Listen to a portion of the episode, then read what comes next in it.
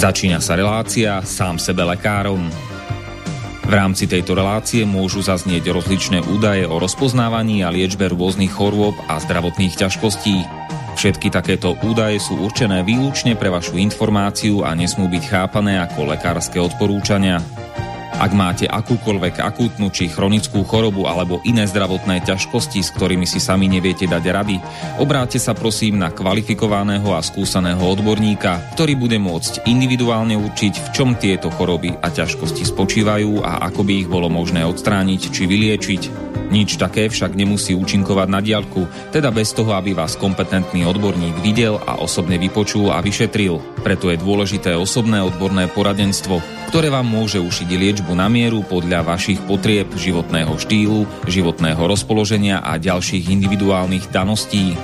Nie je však v silách ani moderátora, ani hostí tejto relácie predvídať všetky okolnosti, ktoré by mohli konkrétne vo vašom prípade nastať a vyčerpávajúcim spôsobom ich v rámci relácie popísať. Zároveň moderátor a hostia tejto relácie nemajú nejakú kontrolu nad tým, či budú ich slová presne zapamätané, správne pochopené a bezchybne uplatnené. Zároveň vôbec netušia, kto všetko túto reláciu bude počúvať a teda nemajú nejakú možnosť individuálne podľa potreby zasiahnuť a diagnostiku či liečbu vhodne upraviť. Zároveň sa lekárska veda prudko vyvíja a každý týždeň sú zverejňované nové a nové vedecké štúdie, z ktorých niektoré prinášajú úplne zásadné nové poznatky, rozširujúce ľudské poznanie alebo vyvracajúce doteraz prevládajúce domienky. Zároveň je človek tvorom omylným a aj napriek všetkej poctivej, úprimnej a svedomitej snahe o plnosť, pravdivosť a bezchybnosť poskytovaných informácií sa môže pomýliť. Preto to všetko nie je mysliteľné, aby moderátor či hostia relácie sám sebe lekárom na slobodnom vysielači niesli akúkoľvek hmotnú či nehmotnú zodpovednosť za prípadné škody, ktoré si poslucháči môžu privodiť neúplným zapamätaním, nesprávnym výkladom či nevhodným uplatnením vo svojom živote tých údajov, čo v tejto relácii odznejú. Z toho však vôbec nevyplýva, že by sme si za svojimi slovami nestáli, ale len to, že keď nemáme právo osobným zásahom ovplyvniť diagnostiku či liečbu daného jednotlivca, logicky nesmie byť od nás požadovaná osobná zodpovednosť za to, čo nemôžeme nejako ovplyvniť. Počúvate Slobodný vysielač. Milé poslucháčky, vážení poslucháči, vítajte v relácii sám sebe lekárom číslo 300. Máme dnes e, okrúhle jubileum, tak e, uvidíme, či bude čo oslavovať. No a e, tí, čo počúvajú naživo, tak dnes máme nedelu 23. 1. roku pána 2022, čiže prvý teda sečenia januára alebo ledna. No a všetko dobré prajeme Prajeme k meninám na Slovensku všetkým Milošom, Miloňom a Selmám a do Česka vše dobré k svátku, všem zdeňkum. Ja, čo som sa trošku zasmial a čo ste možno počuli trošku rúch, tak tuto v tej povestnej pseudokotolni, jak to nazýva uh, vlk, a tak, uh, ale nie je to kotolňa, akurát je to najnižšie položená miestnosť v dome, v ktorom sídli Slobodný vysielač Banskej Bystrici, tak uh, máme tu uh, okna veľmi nízko, takže um, pes, uh, ktorého si obstaral nie až tak dávno, pred pár mesiacmi iba, Boris Koroni, respektíve jeho rodinka, tak, a vyrastol dosť, tak uh, je taký veľmi zvedavý, je tu voľne pobiehajúci a ako si uh, vyskakuje občas na parapet, na parapet pardon, a čumí uh, tu na nás aj na mňa, takže občas to urobí taký rúch, uh, zasiahne to do vysielania a potom je z toho takáto sranda, no ale nevadí. Ešte som sa nepredstavil, takže moje meno je inžinier Marian Filo a poznáte ma okrem slobodného vysielača relácie sám sebe lekárom, ako aj relácie Bútľavá vrba pre našich e, západnejších e, bratov a sestry vykotlaná vrba. Už som sa dozvedel, že takto sa to povie a že to znamená aj prenesenie, to isté, čo na Slovensku. Tak e, okrem toho aj zo stránky a rôznych sociálnych setí pod menom Sloboda v očkovaní prípadne rozlíšené sloboda v očkovaní SK a CZ a tak ďalej. No a e, rôzne všelaké tie aktivity okolo toho, okolo očkovania, neočkovania, práva, imunity a, a tak ďalej. Okrem iného aj v televíziách rôznych, ale najväčší úspech asi malo um, vystúpenie na TA3, teraz si nespomínam úplne presne, myslím, že to bolo 22.11. 2019, 2019 určite a 11. a 22, neviem isto. Uh, no a môjim dnešným hostom bude uh, opäť po dlhšom čase, alebo kratšom, ako pre koho. Uh, inžinier Pavol Škara a budeme sa baviť o tom, kam kráča dnešná medicína.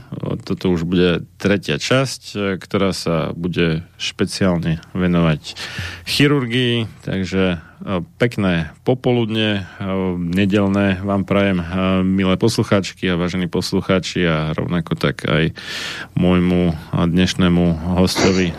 Pekné popoludne aj vám, Pavol. Dobre, dobrý deň, aj pekné poludne, nedelné. Neviem, či je dobrá hlasitosť, či takto by to mohlo byť. Úplne super.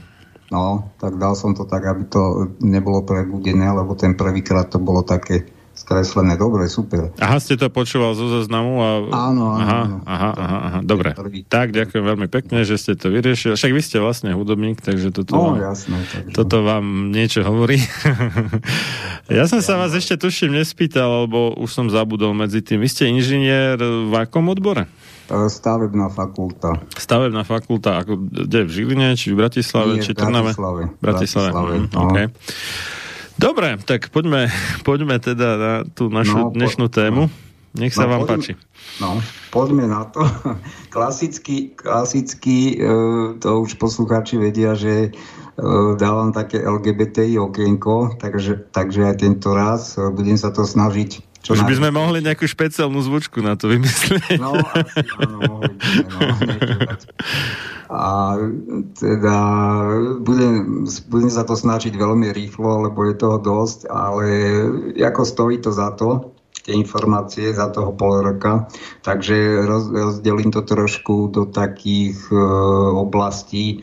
Začnem politikou. E, v, v politike tam už sa začínajú e, množiť e, teda politici, ktorí nastupujú do funkcií z, e, z tej skupiny LGBT občanov. Takže napríklad správa z decembra 2021 švedská politička, členka švedskej sociálno-demokratickej strany Lina Axelsonová Kihlblomová sa stala prvou transrodovou osobou, ktorá sa v, v tejto škandinávskej krajine stala členkou vlády. E,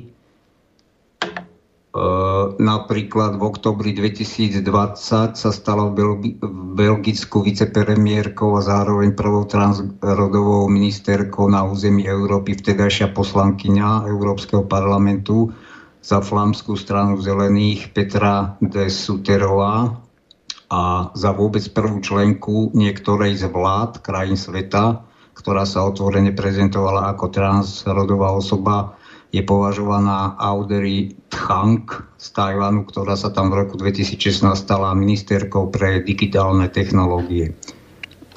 Tá Desuterová, to je tá, čo ju Uhrik nazval čudo a potom on z toho problém? To, viete čo, netuším, to sa nejako...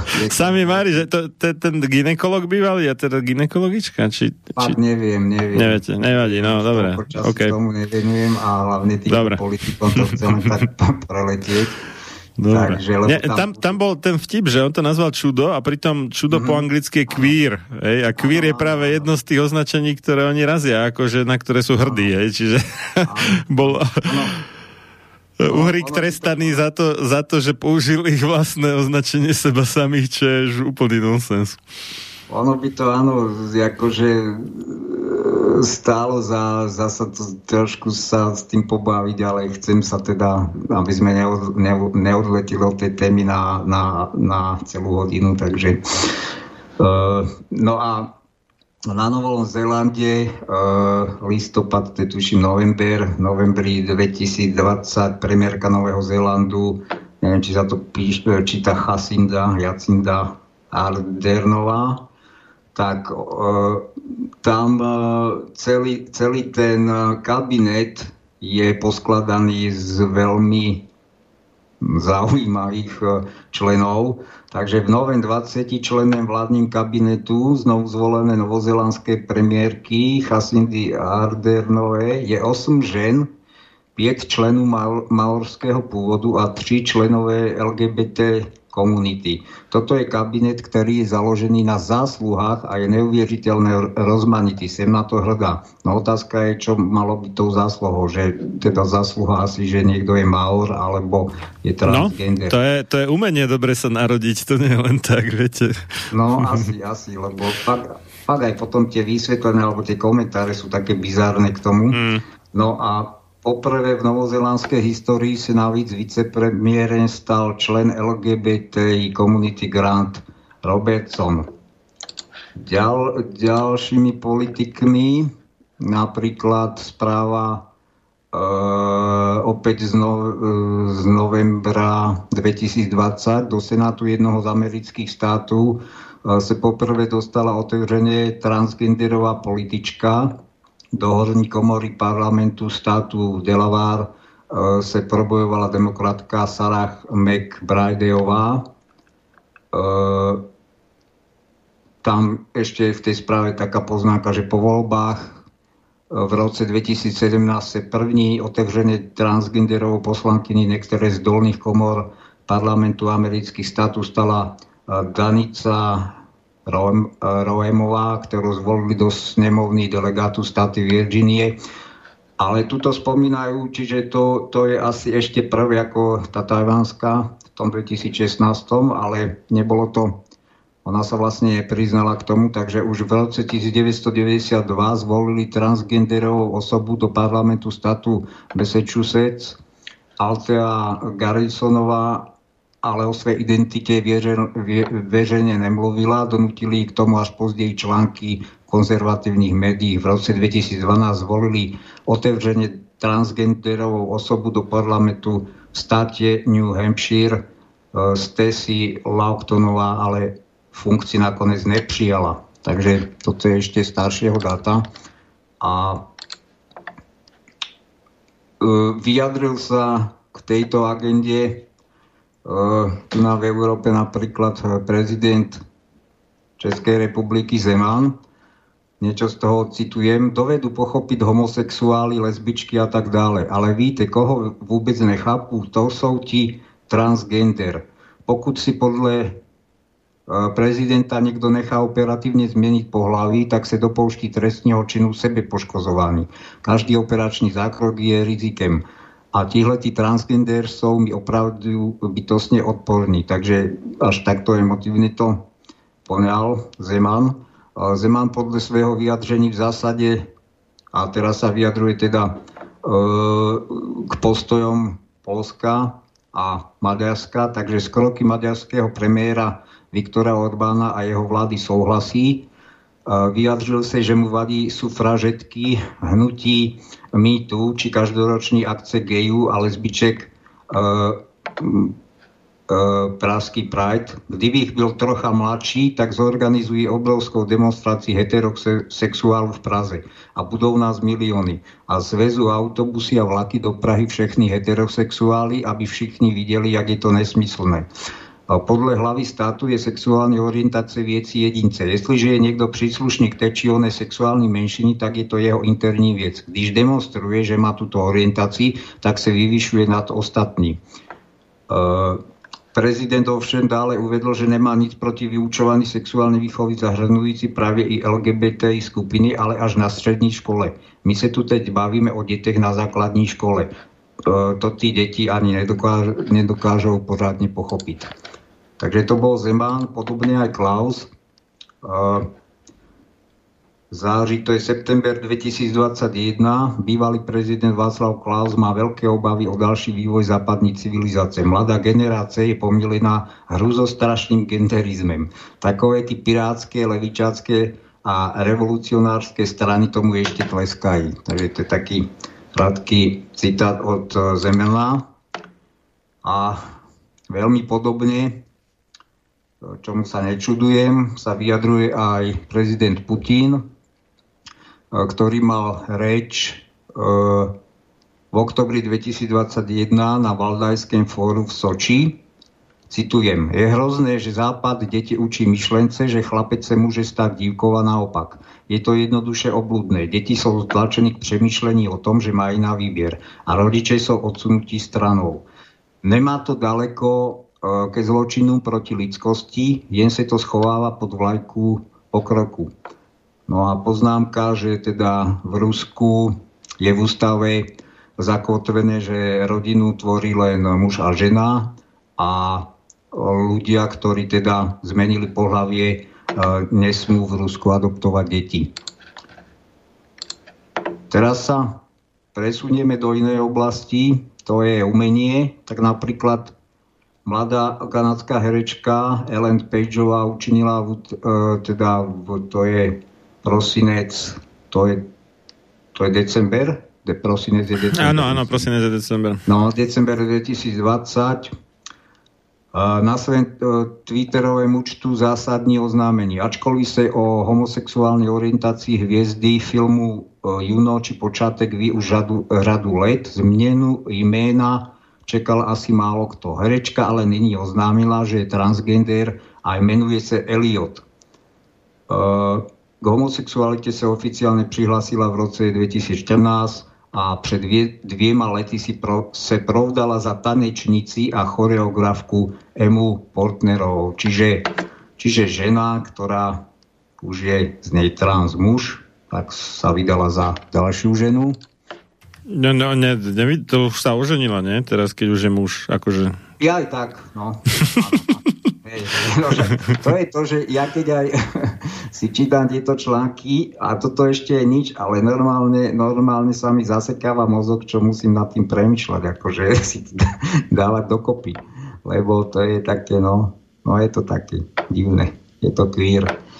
No, napríklad v Holandsku uh, Nizozemské filmové, to je správa z augusta 2021, nizozemské filmové ceny Golden Calf, Zlaté tele, už nebudou udelovať samostatne sošky za najlepší mužské a ženské herecké výkony. Herci i herečky spolu budou od letoška soutěžiť o ceny v jednej genderovej neutrálnej kategórii. Čiže, čiže nebudú akože najlepší herec, najlepšia herečka, ale proste len v jednej skupine budú aj muži a ženy.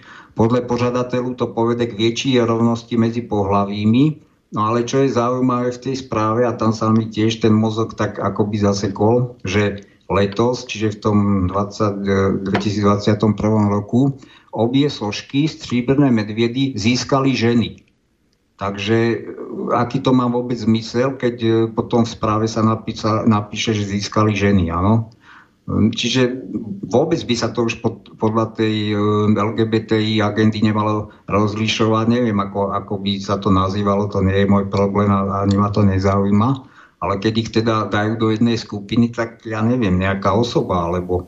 alebo mňa, tam, tam, za, mňa tam zaujalo ale niečo iné, že oni majú ocenenie, že rozdajú sošky zlaté tele, No, tak sa to volá. No, že zlaté tela, to bolo vlastne to, čo si podľa starého zákona uh-huh. Židia vytvorili, keď sa Možiš odobral na horu ha, teraz rozmýšľam, či Sinaj, Sinaj myslím, kde teda akože dostal od Boha tie dosky s uh, prikázaniami desiatimi No a za ten čas oni tak boli akože bez vodcu, tak splašení uh, nejak, ej, tak uh, už rozmýšľali, že čo, tak si uh, zobrali z každého nejaké, čo, čo mali zlato, zliali to dokopy a postavili zlaté tela a keď sa Možiš vrátil, tak zúril a potom to tam rozmetal a tak. Čiže to bol ako nejaký hrozný prehrešok vlastne toho izraelského národa na ceste z Egypta do zeme zaslúbenej, že nečakali na toho Mojžiša, kým donesie to desatoro božích prikázaní, ale ešte tak nejak proaktívne si vytvorili a postavili a vstýčili zlaté telo ako svojho boha. Mm, takého v podstate sa to ten výraz zlaté tela hovorí, ako, že sa niekomu stane Bohom nejaký materiálny blahobyt alebo niečo také. Hej. A oni, e, čiže, e, ale hanlivo, ako, teda aspoň ja to tak ano, vnímam, ano, že to je hanlivé a e, oni rozdávajú ceny zlaté tela akože v pozitívnom duchu. No asi, no, tiež som to To, to, to žasnem teda skutočne, že ka, kam to teda v tom Holandsku dospelo, lebo uh, Holandsko bolo ešte niekedy v 50. rokoch 19. storočia také, že vyvážalo kresťanských misionárov. No a potom tam tá katolická církev si povedala, že a treba to už nejak tak modernizovať, ten katolicizmus. A Holandsko bolo mm, v podstate takým pionierom, alebo teda priekopníkom po slovensky modernizácie, alebo teda aktualizácie, alebo jak to mám povedať, katolickej cirkvi. Uh, no a dnešný stav je teda taký, že kamarátka, bývalá spolužiačka vlastne, ktorá mimochodom teda môže za to, že uh, alebo významnou mierou prispela k tomu, že sa zo mňa stal kresťan, teda pôvodne z militantného ateistu. Uh-huh. Tak tá uh, šla po skončení vysokej školy do Holandska aj si tam našla nejakého frajera, no ale potom po niekoľkých rokoch sa s ním rozišla, ale to je jedno. Hovorí, ona je ako katolička teda. A na strednej bola taká veľmi hr presvedčená, najviac z celej triedy.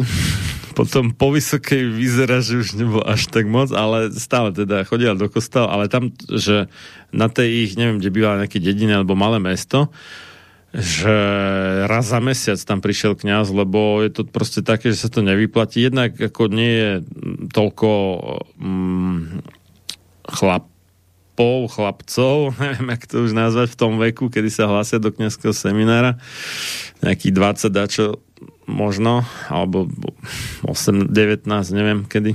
Alebo však to je ako vysoká škola v podstate v tom veku, že nie je toľko ochotných teda prijať celibát a zrieť sa nejakého sexuálneho potešenia a podobne, čo je akože podmienka vykonávania kniazského povolania v rímsko-katolickej cirkvi, mm-hmm. ale nie v grécko-katolickej cirkvi. Mm-hmm. A, ale druhá vec je, že aj tých veriacich je tam málo a že tam neviem koľko, pravdepodobne už to je väčšina, ak nie aj možno dvojtretinová, kostolov pre mm, nevyužívanie a v podstate tá údržba kostola niečo stojí. Ne? Že nie mm-hmm. je to mhm. iba také, že mám kostol a on proste, tak keď ho nevyužívam, tak OK. Ale tam treba aj kúriť aspoň tak trošku, teda temperovať sa to myslím nazýva, hej, aby neviem, tam nepopraskali um, rúrky s vodou v zime a tak, takéto veci. A tu niečo stojí, hej, alebo opadáva ometka, treba to opraviť. No a oni tým, že je málo veriacich, málo nejakých príspevkov, milodarov a tak ďalej, tak nemali na údržbu tých kostolov, tak e, ich začali prenajímať na úplne iné veci, ktoré absolútne nesúvisia s mm. nejakým výkonom náboženstva predávať dokonca, v niektorých sú diskotéky, v niektorých dokonca mešity, hej, v bývalých kostoloch, katolit, kresťan, teda rímsko-katolických v Holandsku sú mešity dnes, to je niečo šialené. A už, už zašli tak ďaleko teda, že e, si vymysleli v pozitívnom zmysle slova pre nich, ako pre tých oceňovateľov, cenu zlaté tela, to je, to je, podľa mňa to je už ako vrchol satanizmu, že už takto totálne otvorene proste popierajú a, svoje, no, a jak to nazvať, z kultúrneho hľadiska no. židovsko-kresťanské základy civilizácie, pokiaľ teda to chápeme podobne ako Rímania, že kým Germáni neprijali kresťanstvo, tak to boli uh, barbary, lebo však Holandania sú prevažne Germáni v zásade. lebo aj, aj ten jazyk vlastne holandský je taký, taká trošku chrchlavá Nemčina, by niekto mohol povedať. Aj Hitler uh-huh. považoval Holandianov ako nejakú takú uh, jak, ja neviem, Slováci Šarišanov alebo tak. Hej. Uh-huh. no, takže to, to, končím tú moju odbočku, ale musím uh-huh. povedať, že ma to zarazilo nesmierne toto, že, že kam to až zašlo tam v tom Holandsku teda. Tak ja by som to trošku oddelil, akože církev alebo táto komunita je predsa, že mm, by som povedal, že to umenie je všade trošku také extravagantné a, a dovolí si viac, alebo ide za hranicu aj tej, aj tej oficiálnej, um, oficiálneho náboženstva tak, takže možno sa tomu aj nečudujem, ale doplním to ešte, ako to je. Však vlastne som si to sám všimol na na amerických filmoch hlavne a teda čo sa týka Oscara, o podpore, podpore genderovej či rasovej rovnosti ve filmovém průmyslu se veřejne diskutuje delší dobu. Akademici i organizátori festivalu byli v minulosti kritizovaní mimo iné za nedostatečné zastoupení režisérek, čiže, čiže vlastne žien medzi kandidáty, či mužů a žen afroamerického nebo azijského pôvodu v hlavných kategóriách. Akadémie filmového umenia a vied, ktorá každoročne predáva veľmi pre, prestížne ocenení známe ako Oscar, minulý rok, čiže v 2020 predstavila nové stanovy, ktorými sa musí filmáři řídiť, aby sa mohli od roku 2024, čiže to bude zanedlho, ucházet o sošku pro nejlepší film. Pravidla se týkají zastoupení žen, lidí se zdravotným postižením a, raso, a rasových i sexuálnych menšín, a to nejen před kamerou, ale třeba i v, v rámci distribuce filmu. Toto je úplne šialené, šialené, lebo pokiaľ si zobereme, že niekto točí nejaký historický film, poviem príklad z obdobia druhej svetovej vojny a z koncentráku, tak tak čo tam akože medzi tých väzňov dá polovicu Černochov, alebo čo toto je už úplne... Nie, nie, nie, to, to je ešte v pohode. Utrpenie Židov je ďalšia kategória, ktoré ste, ktorú ste nespomínal a ktorá je tiež ako protežovaná medzi Oscarmi. A Veď napríklad Schindlerov zoznam, ale uh, tým to končí, hej? Čiže LGBTI iné rasy než biela, možno niekedy aj iné náboženstvo než kresťanstvo, židovstvo, teda ako utrpenie židov, a čo, čo sú to, aj feminizmus, hej, a to, týchto 5 vecí a pokiaľ ani jedno z toho nie, tak šanca na získanie Oscara je mizivá. No, však ale to som chcel povedať, že sú, sú rôzne filmy, áno, sú také oddychové, mm, zábavné. Mm, mm, mm. Napríklad som videl, a to, to nie je ani z tejto doby, to je už pomerne starší film, 7 statočných, akože nová verzia a tam, to sa nedalo na to pozerať. Fakt, tam bolo z tých siedmých, jeden bol Černok a proste to, jeden bol Aziat, bolo tam kung fu, bolo tam všetko možné, čiže zlatanina strašná. A, ale hovorím, pokiaľ, pokiaľ by išlo o také vážnejšie filmy, ako som spomenul, tak to, to by bolo úplne šialené, ak by vôbec nejaký režisér sa podujal v duchu takýchto, takýchto stanov natočiť nejaký film. No takže, takže toto rýchlo k tej... Hm, akože to tu mám... No, toto rýchlo e, k, e, k tomu umeniu a ešte, ešte čo sa týka napríklad e, súťaže krásy, tak toto ma fakt šokovalo. E, je to správa e, z júna 2021. Spojené státy mají první otevřenie k transgender vítězku soutěže krásy Miss. To znamená, že, znamená, že je to vlastne muž. Stala sa jej Kataluna Enriquezová, 27-letá Miss Nevady, chce korunku, ktorou díky víťazství získala využiť a bojovať za práva členu jej komunity.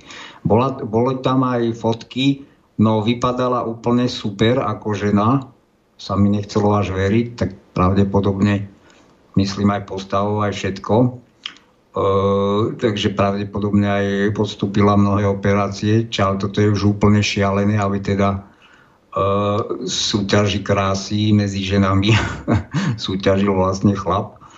A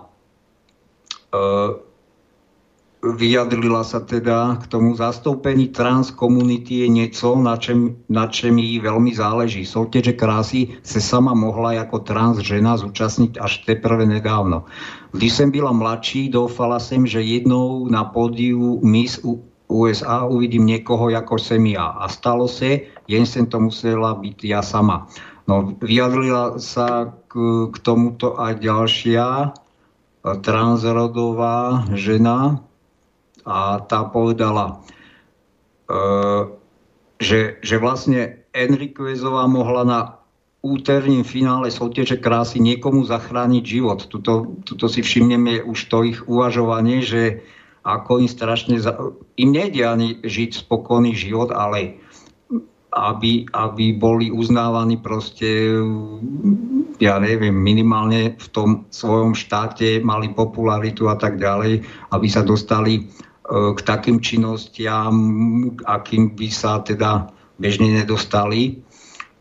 Ono mi to prípada tak, ako keby niekto, kto má 140 cm, sa stiažoval, že nemôže ísť na súťaž krásy. To je niečo podobné. Takže, nie, nie, nie, no, že nemôže hrať basketbal. Alebo, no. Ale tam sú tiež nejaké tieto kritéria telesné, akože rozmery, tam je nejaká výška stanovená. To sa už stiažovali nejaké menšie menšie ženy, že, že nemôžu súťažiť na súťažiach krasy. No a táto ďalšia trans žena sa vyjadrila. Včera večer tú soutěž mohla sledovať mladá trans dívka. Mohla byť sklíčená nebo v depresích, protože v médiích nevidí zastoupení lidí, ako je ona. Když videla, kto zvítězil, mohlo ji probiehnúť hlavou. Pane, pane Bože, vždyť ona vypadá ako ja dáva mi to veľkou nádej, dodala transžena. Takže tuto vidíme tú hodnotovú reláciu, že v, v, v, akých hodnotách sa oni pohybujú. Proste ono to zodpoveda aj tomu obrovskému nárastu E, tých e, influencier, influencerov a influencieriek. Ovplyvňovačov a ovplyvňovačiek no, po slovensky. Ale to je proste psychická no. závislosť tých ľudí stále ukazovať e, proste svoje fotky a bez toho bez tých lajkov tí ľudia sú úplne stratení. Proste oni, oni vôbec nechápu, o čom je život a toto mi prípada veľmi podobné, že, že chcú siahať po takých metách, ktoré to sa ani nedá povedať, že sú im odopierané, pretože to nemá logiku, že by im bol, bol, bolo niečo odopierané. Oni, oni to, tú spokojnosť by mali hľadať úplne niekde inde, no, to je môj názor. Ale Mm-hmm. No. no, oni chcú mať e, v podstate nejaké to pozlátko a myslia si, že potom budú šťastní, ale to je samozrejme Áno. kravina, lebo z pozlátka človek nebude nikdy šťastný, no. potrebuje reálne zlato to, ale myslím nie to také fyzické, ale duchovné. A to, čo okrem iného hlavne a podľa štúdií, teraz myslím, že z Oxfordu či skade dlhodobých, spomínal to mm, doktor Peter Marman na Slobodnom vysielači, v nejakej relácii, už si nespomínam ktorej to bolo, a že e, dlhodobo študovali 10 ročia skutočne viaceré mm, skupiny ľudí a zistilo sa, že najviac e, ľudí vlastne, ale akože v drve väčšine e, a potom dlho, nič, um, príklada, že, že e, kedy sú šťastní alebo čo považujú za šťastie, tak uh, mať nejaké dobré priateľské, v prvom rade rodinné a potom vo všeobecnosti medziludské vzťahy. A že to ich najviac náplňa, hej, že uh, tak ako keby služba druhým, ale samozrejme v nejakom návrate v rovnováhe tiež, že uh, im ako keby na oplatku slúžia, hej, čiže s dobrým úmyslom, myslím teraz nejako, že za peniaze alebo s nejakým zvyšným cieľom a tak. Či, čiže o tomto je najviac šťastia, alebo najviac ľudí dlhodobo vzaté, aj po, neviem, niekoľko desiatok ročných, hej, po už nejakých životných skúsenostiach konštatuje, že najväčšie šťastie je vo vzťahoch, nie v tom, že niečo vlastním. Hej, to je taká tá otázka, Aha. že byť alebo mať. no, no, a, on, on, no. no a e, potom e, my tu máme vlastne celý obrovský priemysel vybudovaný na tom, že ľudia sa ženú za úplne falošnými cieľmi, ktoré oni si myslia, že im to šťastie prinesú, ale je dokonale isté, že nie. A to, že sú v tom tak obrovské prachy, bráni alebo teda tí, ktorí z toho rýžujú, bránia tomu, aby sa vo väčšom hovorilo, čo je aj pravda, že práve tieto veci šťastie neprinášajú, naopak môžu ešte viacej uvrhnúť toho človeka do depresie, lebo on si myslí, že mu to priniesie šťastie, snaží sa zo všetkých síl. Potom možno, mm, otázka je v koľkých percentách prípadov, možno to aj dosiahne, no a potom zistí, že pocit šťastia sa nedostavil. No a už je úplne odrovnaný, proste už ako život sa mu zrutil a ano. častokrát sa zabije. Hej. Hm. No ono, ono vlastne aj teraz tie ďalšie ešte správy alebo články, čo budem citovať, tak presne o tomto hovoria a my sme sa už o tom bavili pri tejto LGBTI problematike, že tam, tam ide v prvom rade o, o chyb, chybu vo vnímaní toho jedinca, čiže to je, to je psychologický jav a, a vlastne od toho sa to celé e, odvíja. Čiže ten e, jedinec e, nie reálne vníma svoju situáciu alebo celkovo, celkovo ten život a z toho vznikajú takéto, takéto odchylky v, v myslení, alebo bohužiaľ tie riešenia sú pokrivené a ako hovoríte, to nevidí to k tomu šťastiu, ktoré, za ktorým sa ten jedinec snaží teda e, hnať alebo ktoré chce dosiahnuť.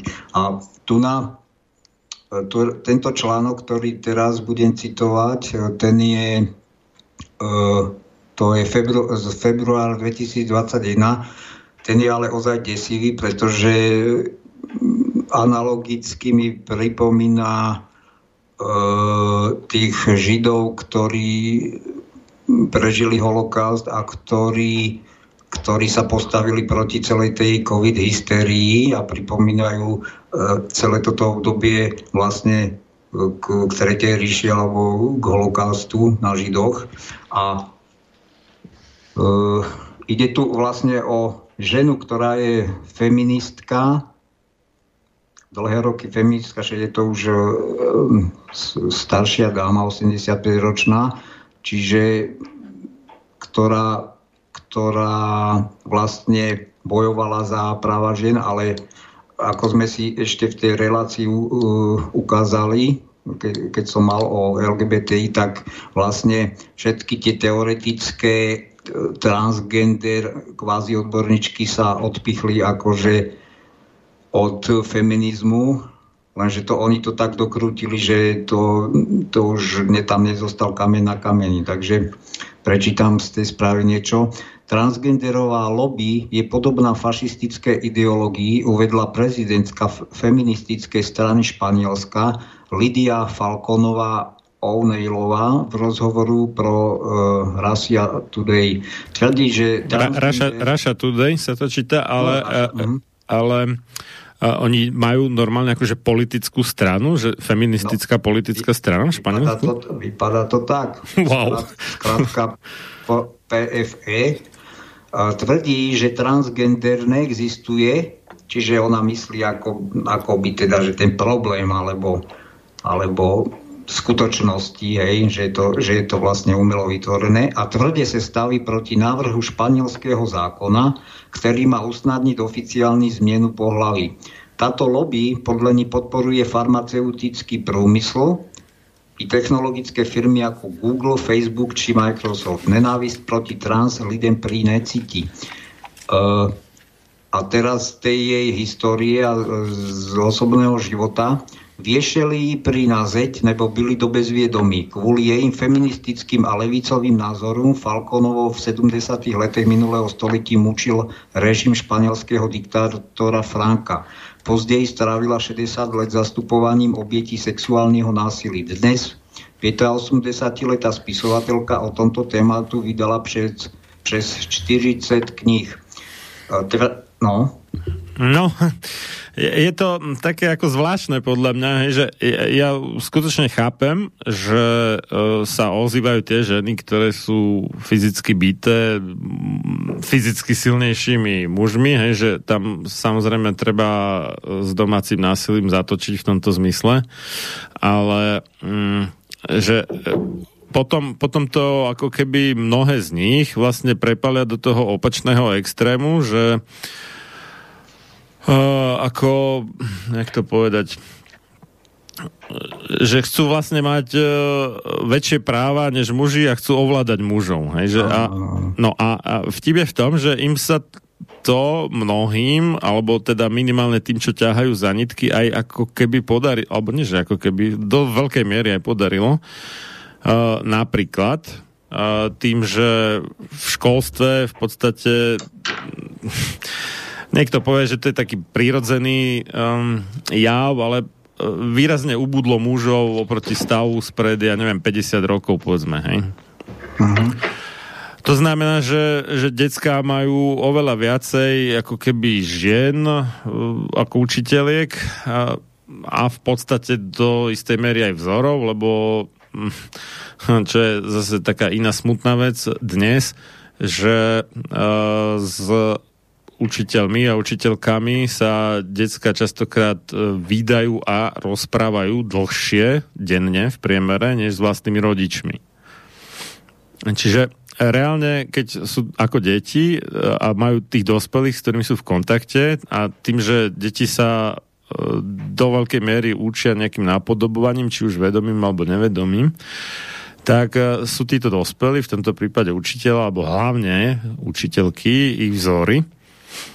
No a toto ja považujem, či už niekto povie, že to bol umysel alebo nebol, za dôvod, prečo my dnes máme toľko nechlapov, to nazvem, hej, takých, že, že je to síce osoba mužského pohľavia, ale nespráva sa ako chlap, hej, alebo že má nízky testosterón, alebo ak by sme to povedali. Nie kvôli tomu, že by sa tak narodil ako s nejakou chybou rodinou, ale uh, nejak sociálne, spoločensky vzdelávaním dané. Hej, že ča, to je jedna vec. Druhá vec je, že častokrát uh, oveľa viacej muži než ženy sú nejakí, podnikatelia, ktorí sú 16 hodín denne v práci, hej, potom príde sa domov vyspať, deťom maximálne povie dobrú noc a ráno odíde skore, než oni vstanú, hej, do práce a, a, a tak ďalej, hej, proste t- takých prípadov je veľa. Alebo iní, nie podnikateľ, ktorý povedzme má dosť peňazí, ale teda oddretých v tej práci, alebo je tam strašne dlho. Ale iný môže byť, že je veľmi chudobný, tak musí chodiť do dvoch prác a oveľa častejšie to býva chlap než žena, hej, čo chodí do dvoch prác. Žena možno v prípade takých ako, že máte k samoživiteľek, že potom ešte má po jednej práci nejaké upratovanie na 2-3 hodiny, ale uh, pokiaľ by sme brali nejaké um, dlhšie úväzky, tak sú to skôr muži než ženy. Čiže opäť uh, tí muži ako keby strácajú vplyv na výchovu svojich detí, alebo stratili, alebo proste nejakým tým nastavením spoločnosti ubudlo uh, vplyvu mužov na výchovy detí a to sa muselo nevyhnutne prejaviť v tom, že dnešní chlapci sú oveľa viacej nejak to nazvať, feminizovaní alebo proste zženštili po slovensky, než boli chlapci spred 50 rokov v ich veku. No, hej, ono sú to mm, dosť, dosť zložité a široké súvislosti, aby sme sa s tom až moc nezamotali. Jasné, jasné. No. Ja už moc odbieham. Uh, Takže, máte no. ešte teda niečo k tomu LGBT okienku? Alebo no, to už no, pra, no práve, že mám. No, Dobre, tak nech sa páči. Chcem to stihnúť, takže dokončím túto, túto dámu. E, takže ona tvrdí, že transgender neexistuje. Před, přes 30 let tvrdím, že je to patriarchálny vynález. To je to, je to čo, na, na čo aj poukazujete vy, že teda sa to na, nakoniec to zneužili politici a vlastne dá sa povedať, muži to zneužili na politické ciele. Jehož cílem je zneviditeľniť kategórie žen a mužu a nahradiť feminizmus niečím obecnejším. Jedná sa o stratégii depolitizovaní feministického boje, ktorá je každým dnem silnejší. A politická strana Falconove sa hlasite staví proti nový navrhovaným genderovým zákonom ve Španielsku. Jde napríklad o návrh zákona pro zrušení slov muž a žena, chce také na, nahradiť slova otec a matka výrazy tehotný rodič a netehotný rodič. Podľa zákona sa má zjednodušiť proces zmieny pohlaví.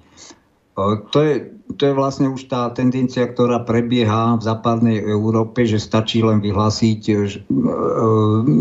zmenu pohľavia a prepíše sa to na matrike a, a tým to končí.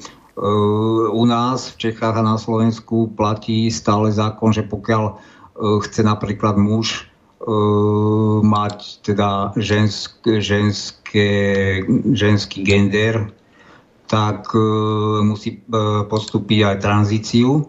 Takže aj Španiel, Španielsku by to chceli zrušiť, aby to bolo jednoduchšie.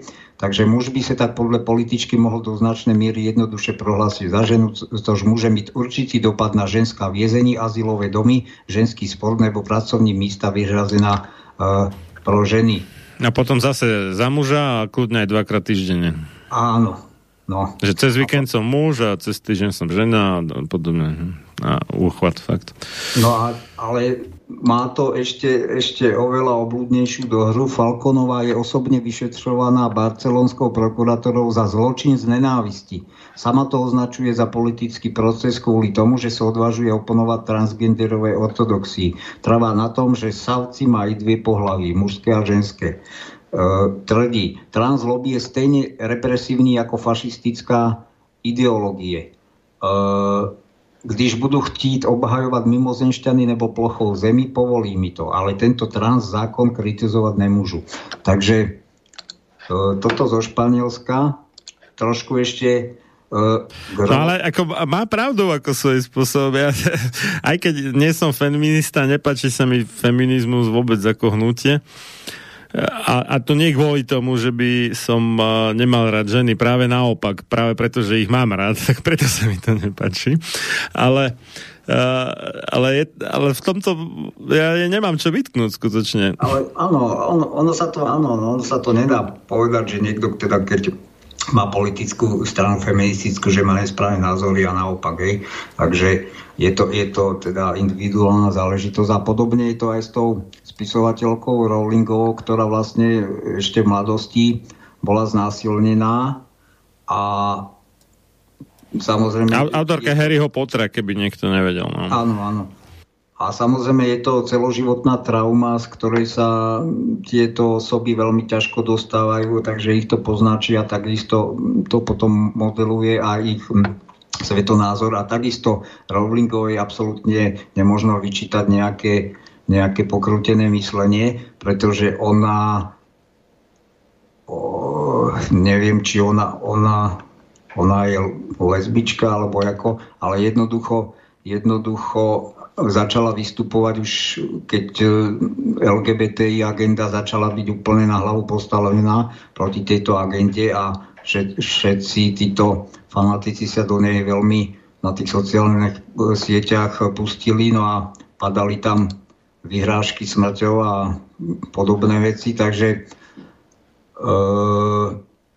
ona, a keď som to čítal vtedy, tak vlastne poukazovala na tie úskalia, ktoré v praktickom živote potom takéto zmeny prinášajú a to hlavne, keď, keď e, dajme tomu, sú spoloč- vznikajú spoločné záchody alebo, alebo na ženský záchod sa dostane vlastne trans žena, čiže to znamená z chlapa spravená žena a sú aj prípady, že došlo k znásilneniu vlastne zo strany toho, z tej strany ženy. No, je to strašne, keď akože si to predstaviť, myslím, akože dať si to dokopy, o čo tam ide, že je to vlastne chlap prezle, prezlečený, alebo možno aj... No ale toto je presne návod pre mm, chlapov, takých tých akože nevybúrených, čo im testosterón udiera na mozog, že e, ako prísť e, veľmi ľahko ku koristi, ne? že prehlási sa za transženu, pôjde na ženské záchody a nejak to tam zamkne alebo zašpracuje nejak proste, hej, že tam nikto nebude môcť prísť No a nebude mať kam utiecť tá žena, no a tak ju znásilní. To je ako veľmi no, jednoduché. Preto to čítam, lebo, lebo smerujem presne k tomuto, takže e, tu je článok z e, oktobra 2021 E, téma transgender inkluzívnych záchodu rozpoutalo na zasedaní školskej rady v americkej Virginii veľké nepokoje. Rada sa rozhodla vyhovieť požiadavkom zástupcu LGBT IQ komunity a povoliť studentom využívať toalety podľa ich aktuálnych preference. To je presne ako ste povedali, týždeň som dievča, týždeň som chlapec.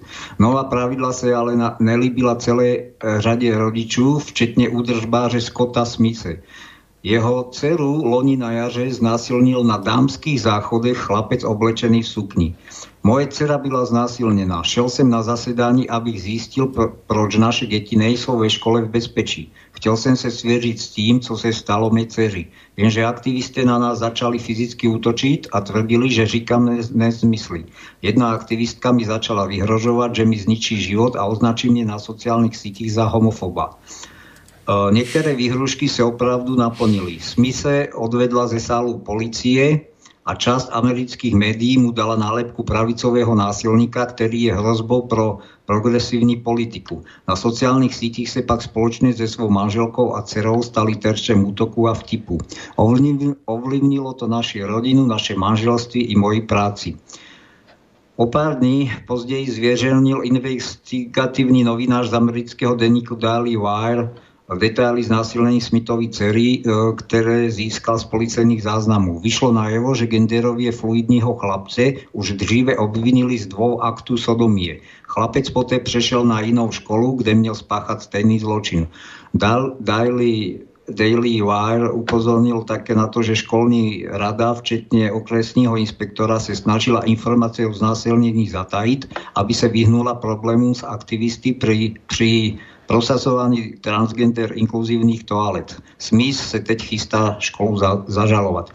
No toto je úplne otrasný prípad, aj keď sa pozrieme celá tá atmosféra, aká tam je, potom média, ako, ako ho rozvláčili a doslova toho otca, jak, jak nejakého zločinca a, a následne policia do toho, a ktorá vlastne škola, ktorá sa to snažila utútať a tak ďalej, takže toto sú úplne šialené veci. No a ja tu mám ešte, ešte, e, ešte no dokončíme to, nech to máme. Takže z, z oblasti športu, strelkyne to je z, e, zás december 2020, strelkyne týmu Uh, Villa San Carlos Mara Gomezová je první transgenderovou ženou, čo to znamená, že je pôvodne muž, ktorá v Argentíne odehrála profesionálne fotbalové utkání. 23-letá Gomezová získala na doporučení Medzinárodného olympijského výboru povolenie od Argentínskej fotbalovej asociácie a debut si odbila v pondeli pri prohre svého týmu 1 1 ku 7 z Lanusem a ďalej.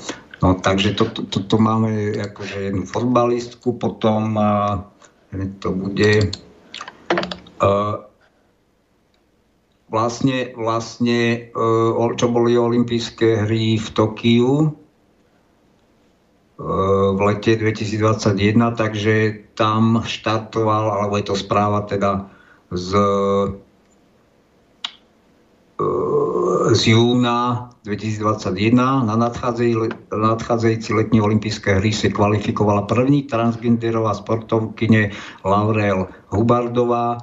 O medaile bude bojovať ve spíraní žen v super ťažké váze nad 87 kg. Novozelandská sportovkyne splnila jak kvalifikační pravidlá, tak podmienky pro transgender závodníky. Čo je zaujímavé na tom, je, to ešte doplní, že tento chlap v podstate sa narodil v únoru 1978, teda ako muž, a do roku 2013 také v mužském spíraní soutěžila ako, ako Gavin Hubbard v roce 1998 dokonce vytvoril, a tuto, ten text je písaný ako v zatvorke A, čiže vytvoril alebo vytvořila juniorský rekord, když v trhu i nadhozu dokázal, dokázala zlepšiť dohromady 300 kg. Zmenu pohlaví se Gavin Hubbard uh, rozhodol postupiť práve pred 8 lety. Uh, a teraz k tým podmienkám, Mezinárodný olimpijský výbor sa už v roce 2015 vyslovil proto, aby transgenderové osoby mohli na olympiáde soutěžiť. U tých, ktoré zmenili pohlavy z muže na ženy, však nesmí hladina testosterónu vystúpať nad stanovený limit po najmenej 12 mesícov pred samotnou soutěží. Uvedená kritéria však byla podrobená kritice mnoha viedců. Podľa nich totiž nedostatočne snižují biologickú výhodu bývalých mužů. No, za zaujímavosť e, stojí to, že teda e, tento táto, táto trans žena Laurel už Hubardová tak či tak e, tam nezískala medailu, takže nepomohlo ani to, že e, súťažilo medzi ženami alebo so ženami. Ďalej. Mm-hmm. O, to bude... E,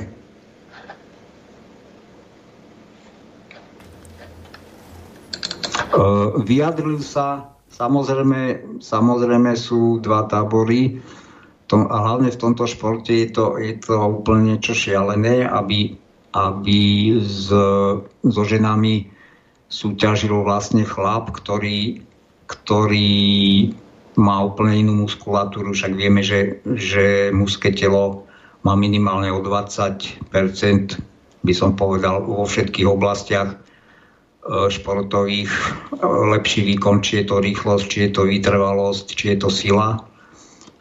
A vyjadril sa k tomu jeden uh, bývalý boxer americký, uh, Roy Jones, uh, s nepochopením vúči lidem, ktorí sa rozhodli zmeniť svoje pohlaví a povedal, Bůh nás sem dal tak, jak chtěl, nemáme šanci sa zmeniť. To len také nevidím to rozvádzať, takže pozerá, sa, pozerá sa na to teda reálne. A ďalší, ďalší prípad, to je august 2021. Na úrovni vrcholového sportu sa rozdíly medzi ženami a transgender sportovkyňami stírají. To teda tvrdí jedna golfistka. Ne, vše, ne všechny soutěžní disciplíny jsou jen o síle, vysvětlila transgender golfistka, čiže opäť je to pôvodom muž. Anna Nikol Kučerová v pořadu Nový den. Hormonální liečba výrazne ubere na síle, to tvrdí ona, vedci, ale vedci to netvrdia, že by možno, ale asi nie až v také miere. V niektorých sportech ale môže hrať roli třeba silnejší mužská kostra. Uh, tvrdí, že samotná hormonálna liečba ktorou lidé pri zmene pohlaví postupujú totiž sebere nemalou porci síly ve svalech. Dejme tomu, že v golfu strelím o 40 nebo 50 metrů méně než třeba před 20 lety.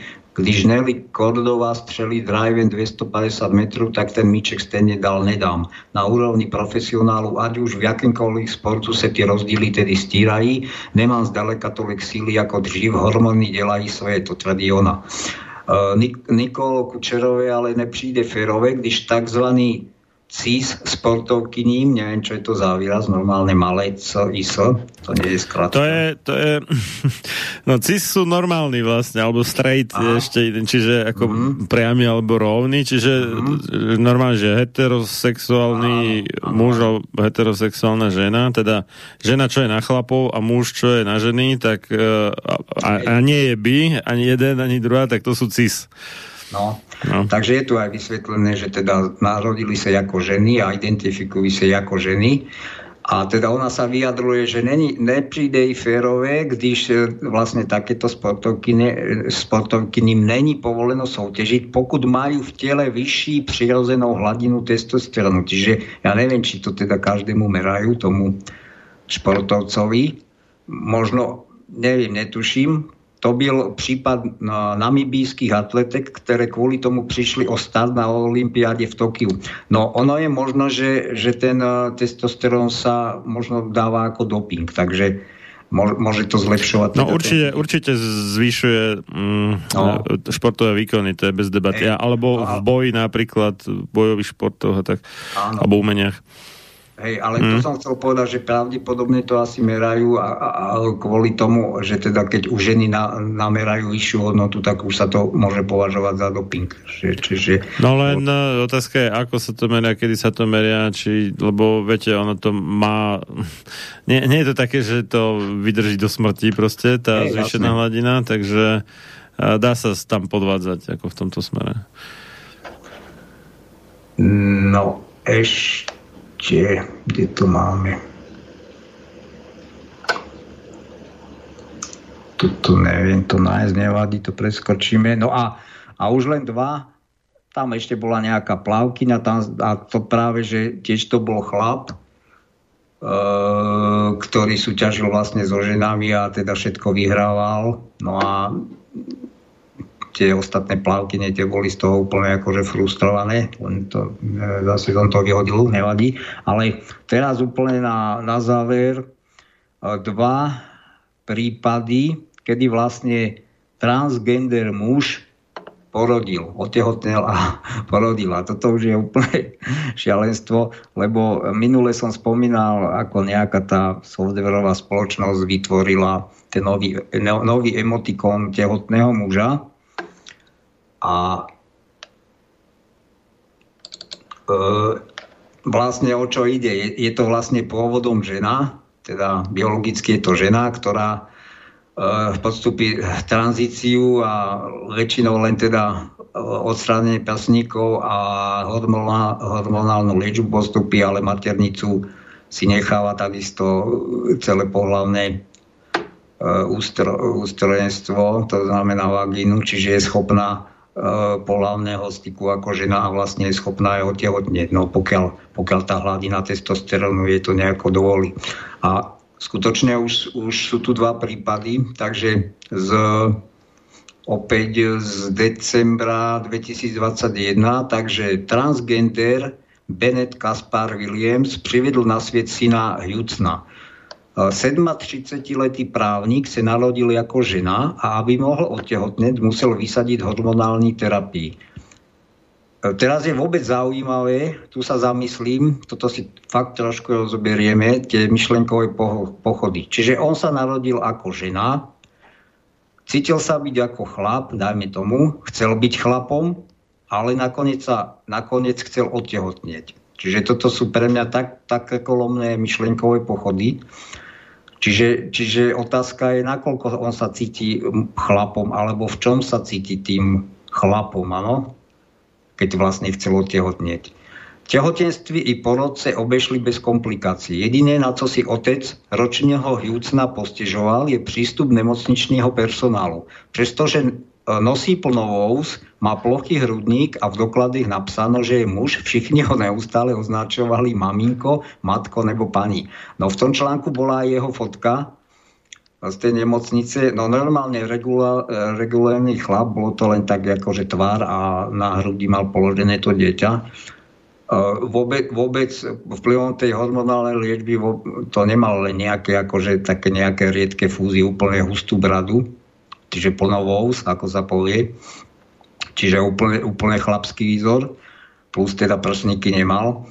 No a čiže je pre mňa záhada, keď niekto, niekto je žena, chce byť chlapom a nakoniec sa zasa, zasa nejako dopracuje k rozhodnutiu, že chce otehotneť. Že je transgender, si 37-letý e, právnik Bennett Kaspar Williams uviedomil asi pred 10 lety, s promilnou však začal až o 3 roky pozdeji.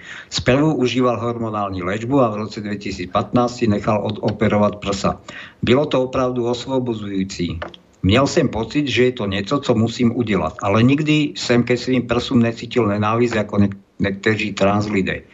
E, nikdy som však nečekal, že pocítim tak veľkou úlevu po tej, co som zistil, že sú prič. byla to obrovská tíha, ktorá mi spadla z ramen. No teraz ma napadá v súvislosti s týmto, teda keď už nemá prsníky, že ako bude kojiť, alebo ako to tam funguje. Asi ho moc netrápi zdravie dieťaťa, zdá sa. No však to hovorím, že, že úplne je to šialené, toto je ako, že keď to čítam.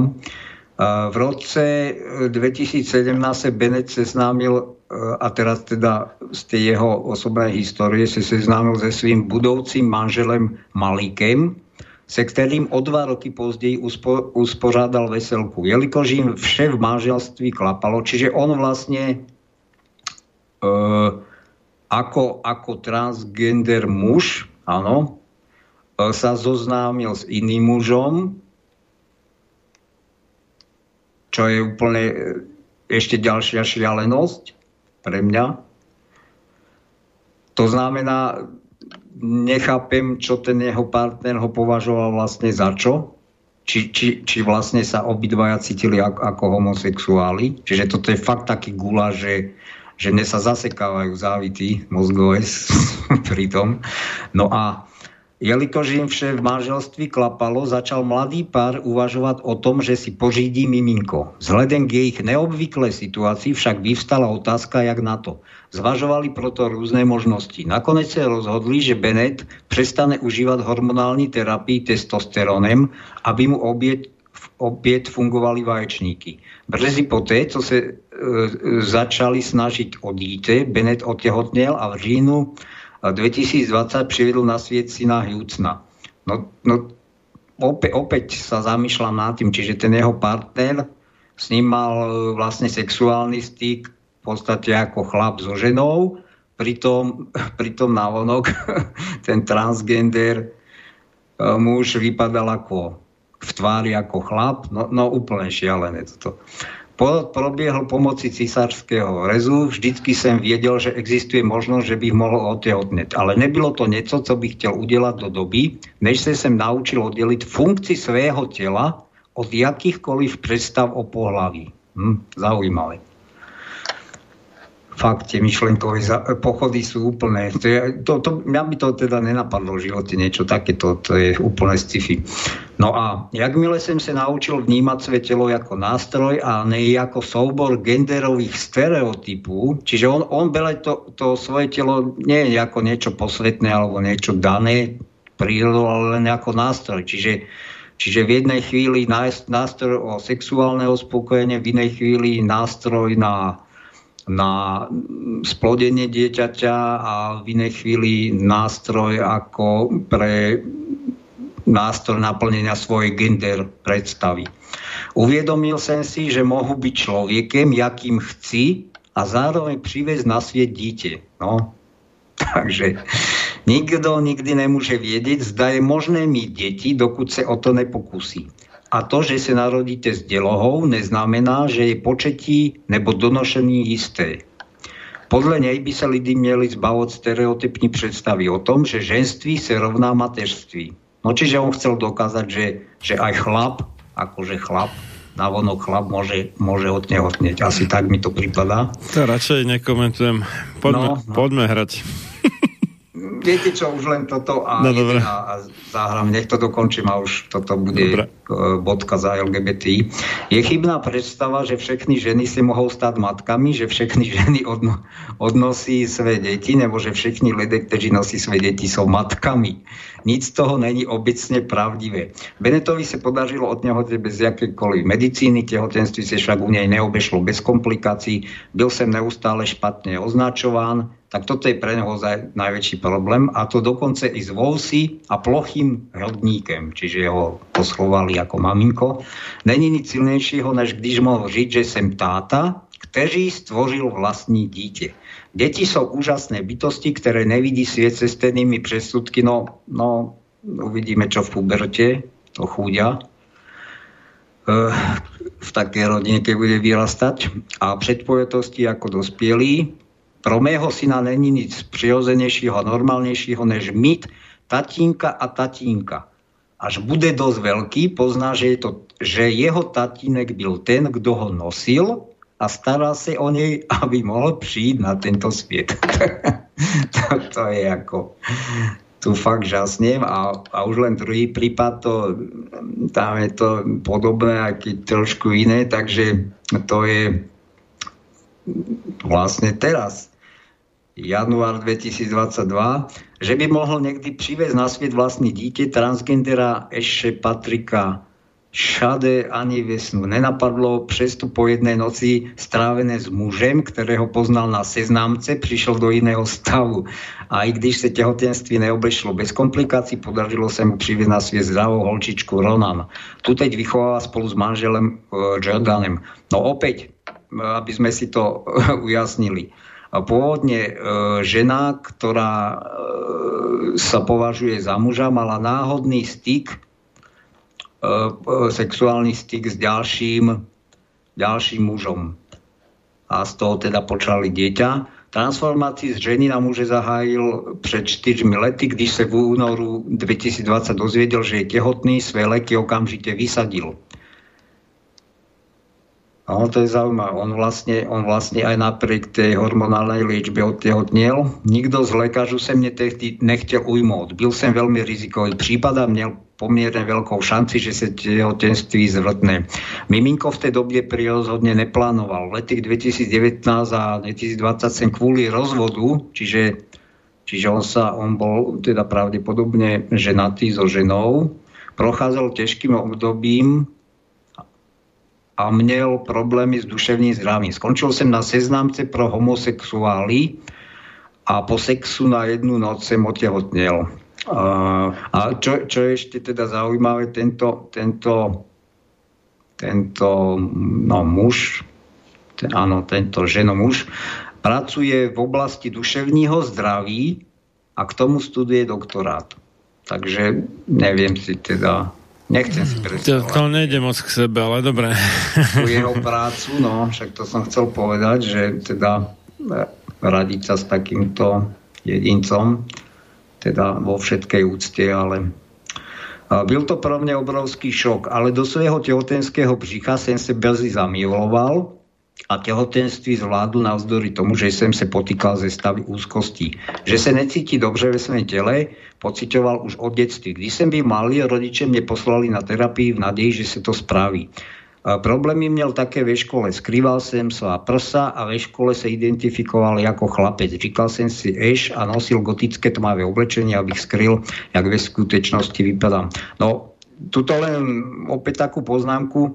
E, ja mám taký pocit, že, že veľa týchto problémov s tou identitou vzniká v tej rodine a častokrát chcú predstavujú si napríklad, uh, dievča si predstavujú, že je chlapec, ak, ak chce ak chce byť nejako akceptovaná, alebo si myslí, že keby bol chlapec, tak, tak ho budú, bude to okolo inak brať a tak tam možno ťažko povedať. Alebo že z mátikov chce a podobne. Áno, alebo, alebo tam mohlo dochádzať aj k sexuálnemu zneužívaniu v tej rodine. To tu mm. sa to nepíše, ale to, hmm. to je presne to a potom tie riešenia, skutočne oni nič neriešia. No a e, krátce na to, čo Shade otehotel, seznámil sa so svým budúcim manželem Jordanem, v říjnu roku 2020 pak přivedl na svět zdravou holčičku, kterou pojmenoval Ronan. Když jsem začal rodit, tým zdravotnického personálu byl o mé situ situácii informovaná, ale byl úžasný, možno to znie protichudne, ale porod mi připadal ako jedna z nejmužnejších vecí, ktoré som si delal. Čiže aj toto trošku dokazuje tú moju úvahu, že proste mm, považoval ten, ten výkon A to v, v, čo, v čom to bolo najmožnejšie? Že tam tiekla krv? No, alebo? no, tak možno, viete, aj prekonanie tej bolesti a tak ďalej. Aha, a, tak to. Viete, ale to, uh-huh. to je to presne to, to, to, nechcem to nazvať chorej, ale ale ja nemyslím, že by prekonávanie bolesti bolo rezervované pre mužov. Áno, ale hovorím, že zapadá mi to do tej mojej teórie, že, že, mm. že proste on, on chcel byť proste chlapom, no, mm. z nejakých takýchto dôvodov si to dokázať. Keď svoje dceři chci byť otevřený a až príde vhodná doba, vysvetlí mi, že niekdy mohou byť deti i trans muži a že som jej máma i táta. Je to... Nie, je, o, oboj pohlavný živočí. No, ale viete, akože je to násmiť, len, len tých ľudí mi je fakt úprimne ľúto, lebo lebo oni to, oni, to, oni to ani po týchto epizódach, ktoré ako považujú za určité milníky vo svojom živote a, po, a vnímajú ako šťastné obdobie, aj tak šťastní nie sú, no bohužiaľ, lebo tá chyba je niekde inde a, a a tým, že, že možno častokrát mm. za to nemôžu, že teda tá rodina za to môže, aké to tam bolo. No je to, je to veľmi smutné to čítať. Mm. Takže mm. rodičovství si pri veľmi užíva. Lidé nás na, a toto je tiež teda gól. Lidé nás na ulici často zastavujú a říkajú nám, že cerka musí mať určite krásnou maminku, čiže oni vidia vlastne on ako chlap, hej, trans muž tlačí kočára, oni netušia, že on je on je tou maminkou. Takže že celka musí mít určite krásnou maminku, nebo když sme venku s Jordanem, ptají se, kde sme jej adoptovali. Čiže mm-hmm, ľudia netušia, No a on má z toho teda pekný pocit, no neviem, no. Je to väčšinou docela zaujímavý začiatok rozhovoru. Takže toľko, viem, že to bolo dlhé, ale teda dáme prestávku a potom... No bolo to cez polku relácie, takže sa to stalo hlavnou témou. Ale ne, no nevadí, ale... nemali sme dlhšie a tieto, no, tieto novinky stali, za to si myslím. Nechcem, no. nechcem, nechcem sa samostatne o tom reláciu a, a toto, čo pôjdeme o tej chirurgii, to stejne sa mm-hmm. určite natiahne na viac relácií a nie je to až také nie, super aktuálne. No. Dobre, dobre, ja už budem mať asi červené čelo poriadne od toho plieskania sa po hlave. No. to, to bolo niečo strašné, fakt. Nie, no.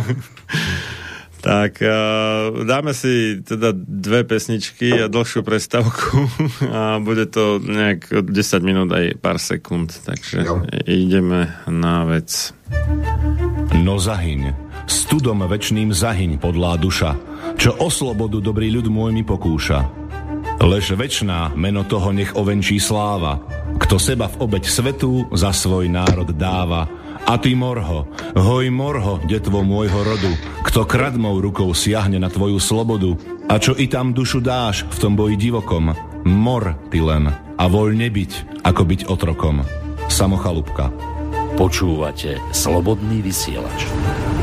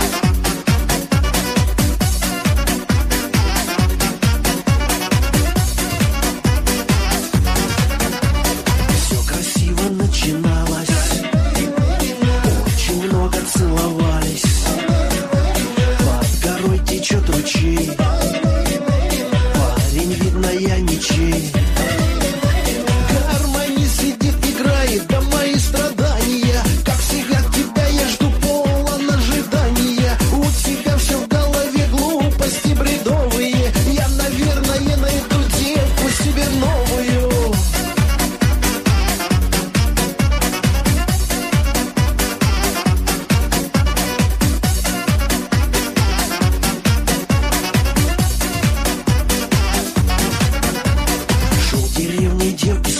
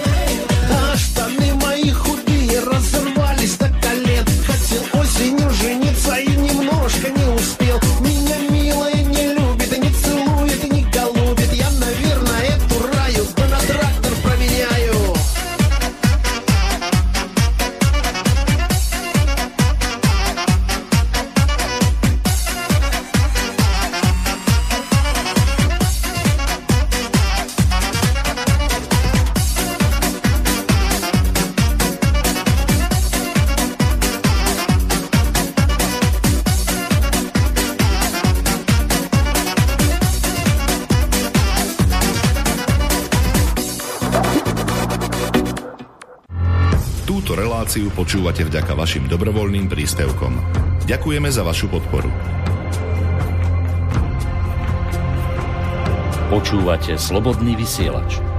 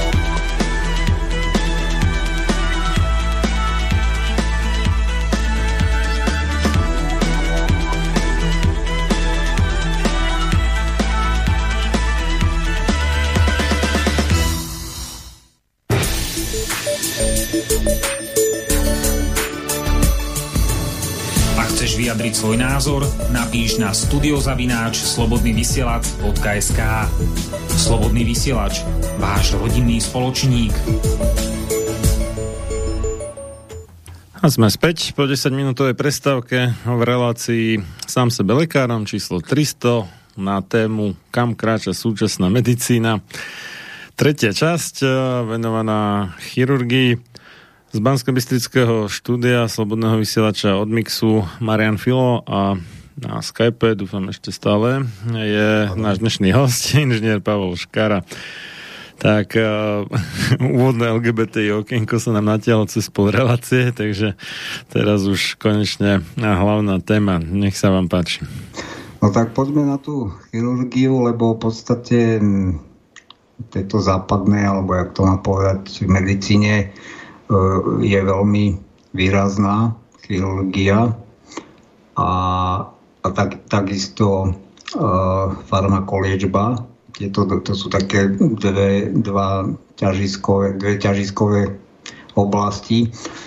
A samozrejme laik, a ja, ja som nebol výnimka, každého to fascinuje, obdivuje tieto výkony, čo teda chirurgia dokáže. Ono, keď sa nad tým zamyslíme, tak zasa v podstate takto, aby sme si to, a však to sú známe veci, že skutočne tá chirurgia alebo traumatológia e, je e, veľmi výborná na, na tie akutné, akutné javy, alebo teda akut, akutné, no, akutné fenomény Traumatológia je úrazovka, keby niekto nevedel. No, no, takže tam sa bez tej chirurgie mm, sa vôbec nemôžeme zaobísť, ale aj pri chronických teda nejakých diagnózach, č, e, kde potom sa robia e, transplantácie orgánov a skutočne ten e, pokrok e, je obrovský. E, ja chcem poukázať na to, že ja teda vnímam tú chirurgiu stále stále napriek tomu, čo všetko sa tam muselo samozrejme, sa, samozrejme v tej problematike poriešiť, jednak e, aby organizmus neodmietal darovaný orgán, imunosupresiu a museli byť objavené teda hlavne kortikoidy. Vďaka ním vlastne sa tie operácie môžu podariť a tak ďalej. Mnohé technické záležitosti, keď ide o operáciu oka, tak takéto, takéto veľmi malé orgány tam potom sa to robí e, cez mikroskop a tak. To sú, nejde to rozoberať. Uh, samozrejme zošívanie ciev alebo nervov, tam sa museli poriešiť mnohé veci. Čiže určite je to oblasť, ktorá si zaslúži obdiv. Napriek tomu ja mám na to taký názor, že stále je to len takéto me- mechanistické e, e, nahliadanie na človeka. To znamená, že ako, ako keď máte auto alebo nejaký, nejaký stroj, tak proste e, chybnú súčiastku alebo potrebenú, tak vymeníte za novú. Ano? Takže tam to ani o inom inom nemôže byť tá chirurgia. Proste to je podstata tej chirurgie. Takže, takže je nezmysel porovnávať chirurgiu s nejakými ďalšími medicínskymi špecializáciami, kde sa úplne iným postupom e, snažia liečiť napríklad chronické choroby. No a poďme trošku do tej histórie, to prebehnem hm, tak čo najrychlejšie. E, sa, samozrejme, tam hm, boli, bolo nutné zasa E, vyriešiť problematiku teda znecitlivenia e, toho buď samotného tkania alebo celého organizmu. Takže anestetika, tam je špecializácia, anesteziológ, potom následne k tomu. No a poďme teda trošku na tú históriu. Takže e, prvá úspešná transplantácie bola v roku 1950 a to sa týkalo obličiek vtedy ešte vtedy ešte nebola známa tá odmietavá reakcia organizmu, takže to sa riešilo neskôr. My sa dostaneme k takým dvom, tú reláciu budem koncipovať okolo dvoch takých mien, ktoré znamenali obrovský skok v tej chirurgii a to bol Rus Vladimír Demichov a Američan White, Robert White. Predtým ešte si preberme, či, teda aké rôzne, alebo transplantácie akých orgánov boli vykonané. Takže mm, to bude transplantácia pečenie v roku 1963 Tomasom Stáclom, e, v tom istom roku transplantácia plúc Nasledovali transplantácie pankreasu a čreva. A ešte jedno meno, pri ktorom sa zastavíme, potom neskôr je Norman e, Shanway. A ten, ten, ten pracoval hlavne na e, technológii transplantácie srdca, hoci on nebol prvý, kto transplantoval srdce, Prvý na svete bol Christian Barnard, ale oni spolu, e, teda spolupracovali a Norman Shamway vlastne vytvoril, dá sa povedať, e, technológiu a celkový postup, ako transplantovať človeku srdce. On pracoval v podstate vo výskume tie e, dlhé roky robil pokusy na, na psoch, takže tam sa snažil e, transplantovať srdce. No a e, prvá transplantácia srdca teda na človeku bola vykonaná Christianom Barnardom v roku 1967. Potom nasledovali rôzne, rôzne ďalšie orgány a uh, transplantovali sa už aj umelé orgány, či to boli kloby alebo kostné nejaké uh, implantáty kostné platničky, bedrové kloby, kolené kloby a tak ďalej. Toto by úplne stačilo, no ešte pre zaujímavosť, v roku 2003 bol transplantovaný mužský penis a v roku 2005 kompletná tvár ženy, čiže koža, pravdepodobne z inej ženy. Neviem o aký úraz tam išlo, či o popaleniny alebo čo. V lete 2008 sa uskutočnila kompletná transplantácia obidvoch horných končatín mužovi v Mníchove. To by úplne stačilo k takému prehľadu, ale pozrime sa, pozrime sa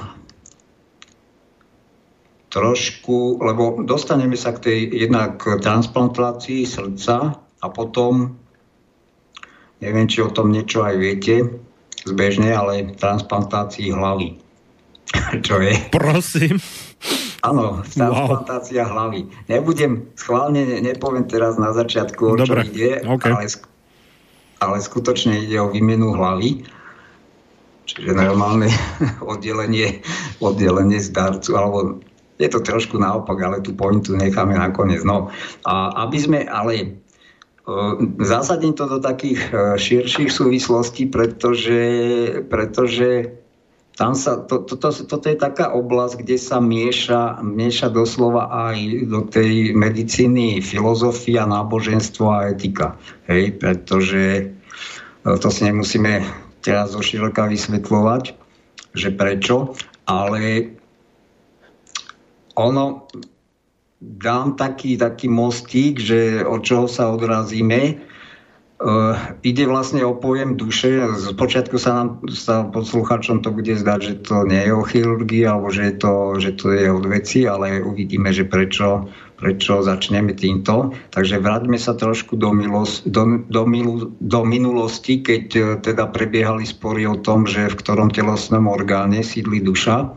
No to vieme aj zo staroveku alebo z, z Grécka, že tam boli rôzne názory a uh, Tuto, tuto, aby sme si ozrejmili, že čo pod tým pojmom duša myslíme, tak e, v podstate nejakú z toho medicínskeho hľadiska, ale aj filozofického alebo náboženského nejakú životnú energiu, ktorá vlastne udržiava e, to ľudské telo pri živote. No a keď teda tá energia opustí, opustí ľudské telo, čiže duša opustí e, telo, tak vlastne de facto ako E, človek zomiera, no a už duša odchádza teda do iných dimenzií, na iný svet.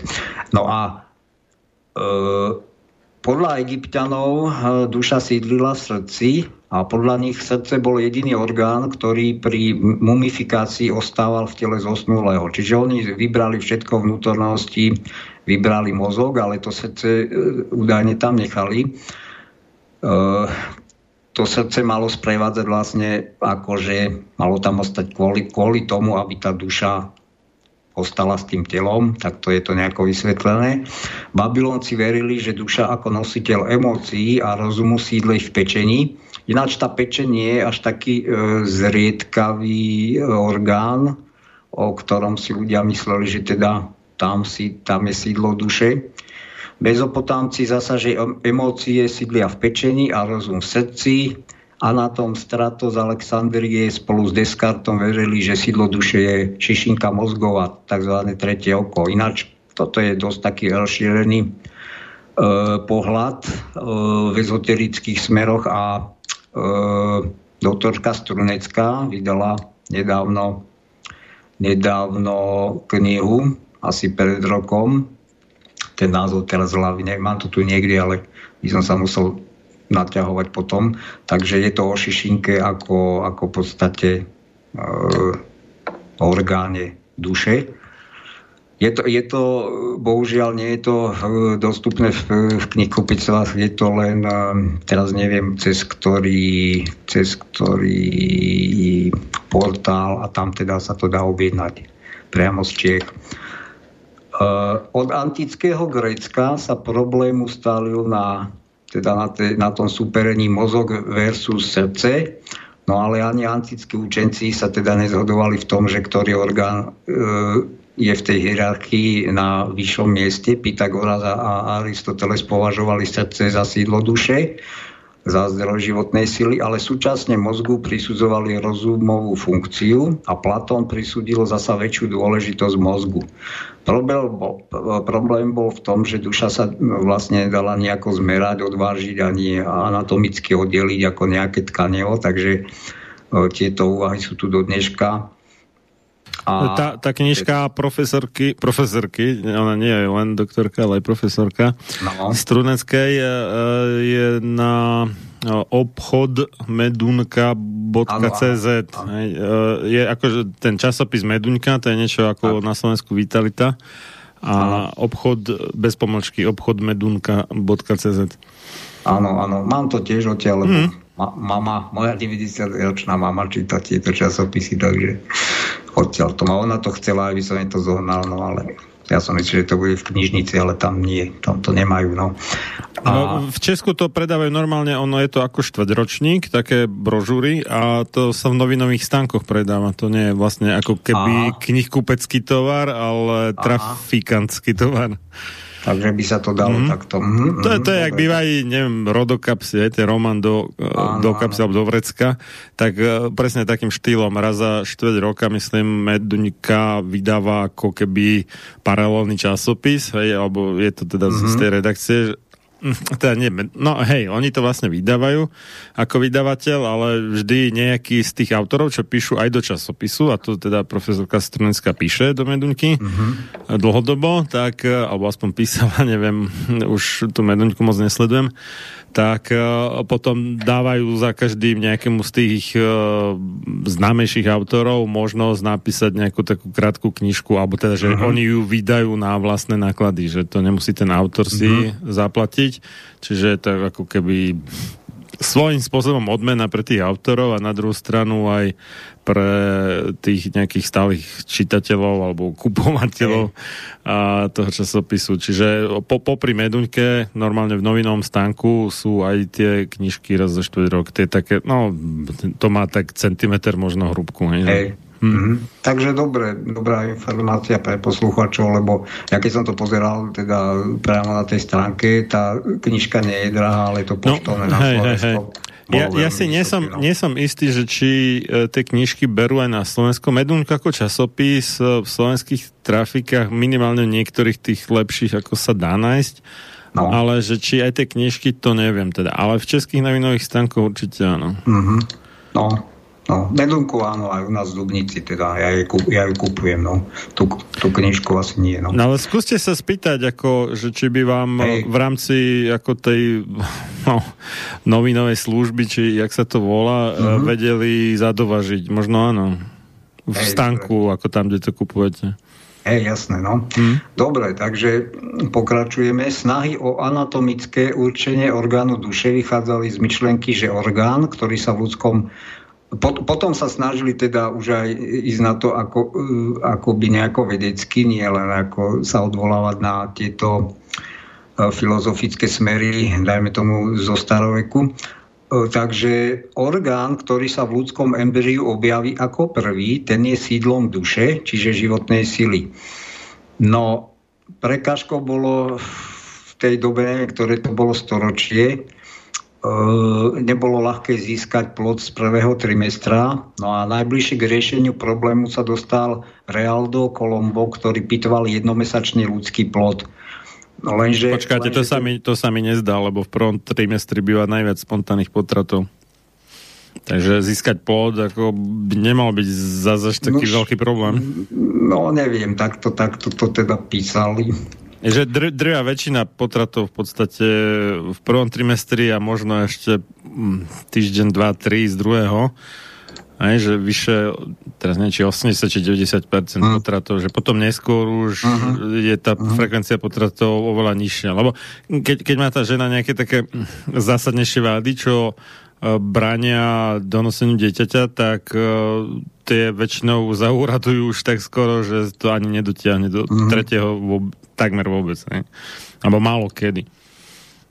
Hej. Potom, potom no. v tom treťom môže byť to, že keď, ja neviem, má dvojičky alebo čo, že už je to na ňu moc proste, tam nejak nezmestia do toho brucha, keď už sú väčšie, Hej. tak vtedy uh, obvykle sa tie dvojčatá, trojčatá tak uh, rodia predčasne práve z tohto dôvodu ale akože keď, ne, keď nosí pod srdcom jedno dieťa iba, tak e, vtedy nie, vtedy to nie akože dôvod kvázi na spontánny potrat. S výnimkou toho prípadu, že tam nastane nejaký mm, vplyv zvonka, taký ako toxický, alebo čo, o, o, okrem teda toho plánovaného umelého potratu môže byť, že požije nejakú dávku jedu, ktorý je nezlučiteľný s donosením dieťaťa, alebo že to otrávi nejak, alebo neviem čo. Ne. Uh-huh. Takže neviem, no je, mi to, div, je mi to divné toto. To... Neviem to posúdiť, uh-huh. ide, o, ide o tú pointu, teda, že ten, ten jednomesačný plod je veľmi malý a on, on sa tam teda snažil chirurgicky zistiť, ktorý ten orgán sa vyvi, vyvinul ako tam, tam je skôr asi problém v tom, že oni nemali mikroskop. Áno, tam myslím, že toto je čerpané uh-huh. z jednej knihy a uh-huh tiež akože mikroskop možno bol už vtedy, ale boli tam, áno, presne tieto, tieto technologické problémy. No a jeho, jeho záver bol, že teda prvá sa vyvinula pečeň, ale ten záver bol milný, hej. No takže, takže on bol presvedčený teda, že tým, že teda tá, tá pečeň bola pr- prvá, tak to je to sídlo duše, ale uh, vyvrátil to následne túto hypotézu William Harvey, ktorý vlastne objavil obehový systém, aj, celý cievny a srdce a teda súvislosť medzi srdcom a cievami a on uh, veril, že duša sa vznáša v krvi, alebo teda je obsiahnutá v krvi, čo nemá nejako ďaleko k tej realite. A odtiaľ je len krok k tomu, aby sa teda za sídlo duše považovalo nejako definitívne srdce. No a na podporu tejto teórie mala slúžiť skutočnosť, že to sa k tomu vyjadrím potom, e, že srdce vybrané z rudného koša ešte jednu až dve minúty bije, až kým nezačnú jeho bunky hnúť pre nedostatok kyslíka. No srdce má ešte teda, ono má vlastný obehový systém, ale samozrejme toto nemôžeme považovať totiž to takto, že na základe tohto, že ešte srdce nejaký čas bije, nemôžeme, nemôžeme povedať, že srdce je sídlom duše, lebo tam je určitá určitá zotrvačnosť ešte v tej, v tej funkcii, ono je to podobné. Ja, ja, si, ja si myslím, že sídlom duše sú vlasy a nechty, lebo tie vraj rastú ešte 3 dní po smrti. No, aj to je údajne blbosť. Nie? Že, nie? Nie je to tak? Nie, nie. No, ja viem, Aha, že sa toto tak... traduje, ale že to nie je tak. No, uh-huh, okay. no takže, ale hovorím, ono, ono je to len celé to tu rozoberá kvôli niečomu inému, však to vidíme, že kvôli čomu. A lebo, lebo ten pojem duše, takto, toto je taký pojem duše, ktorý e, teda sa spája s tou životnou silou. Áno, to znamená, že, že, že ktorý orgán, keď, ktorý, ktorý orgán, keď definitívne prestane fungovať, tak kedy vlastne aj nastáva, nastáva smrť hej, človeka. E, kvôli tomu toto rozoberáme, pretože potom pri tých transplantáciách srdca e, dochádza k týmto nie len etickým, ale aj k právnym legislatívnym problémom. No a e, Samozrejme, toto, čo tu, čo tu spomína, spomínajú, že teda ešte nejaký čas po vybratí to srdce funguje, tak ono, ono takisto, e, keď sliepke odrežete alebo náhle odotnete hlavu, tak ešte dokáže bežať nejaký nejaký kúsok prebehne, takže nemôžeme z toho usudzovať, že, e, že ešte v tom takto by som povedal. Je to, je to vlastne prechodný stav, áno. A ono je to podobné aj s, tými, s tým stavom, že je na Prahu smrti. No je, je to proste zlý východiskový predpoklad. No. Áno, áno. Čiže, čiže to neznamená, že už človek bol mŕtvý, keď bol mm. na mhm. Prahu smrti. Áno, hej. Áno, áno. Je, je, to, je, to, je to nejaký medzistupeň. Takže aj tieto úvahy sú trošku také, také nesprávne a tak, takisto tuto, tí, čo sa odvolávali na takéto javy, tak ešte že po vybratí srdca z úhora sa úhor ešte nejaký čas divoký, divoko hýbe. No. no tak tam ešte prebieha nejaká elektrická aktivita v tých nervoch, ktoré ovládajú svaly. No. Takže to je vysvetlené tým, ale akože od, od, odvíjať do toho nejaké hypotézy o duši e, nie je na mieste. No a z týchto protirečení teda Robert White usúdil, že duša, životná sila je v tele rozptýlená všade, čo nie je nepodobné všade prítomnej kozmickej energii čchy. No a čo je zaujímavé, že na západe však toto už nie je ani na západe žiadna novinka, ale v tej dobe na západe sa touto cestou výskumu vydal ortoped Robert, Robert Becker, ktorý meral vodivosť tkaniva pozdĺž akupunktúrnych dráh a zistil, že tieto dráhy sú vodivejšie ako ich okolí a pritom sú nezávislé na vodivosti nervového systému. Nejdem k tomu viac, lebo keby som sa do toho pustil, by to bolo na ďalších 15 minút k, tomu, k tej akupunktúre a k tomuto sa niekedy ešte vrátim. No a uh, tu, je, tu je ten... Uh, tu je ten problém, že, že alebo problém. Uh, jednoducho dnes sa za smrť človeka uh, považuje stav, kedy už mozog nevyvíja elektrickú aktivitu. Hej? Čiže nedá sa EEG zmerať, že, že tam prebiehajú nejaké elektrické aktivity. No a mal to závažný právny dopad, e, totiž to podľa tohto kritéria, totiž je možná transplantácia srdca iba od mŕtvého dárcu. Áno?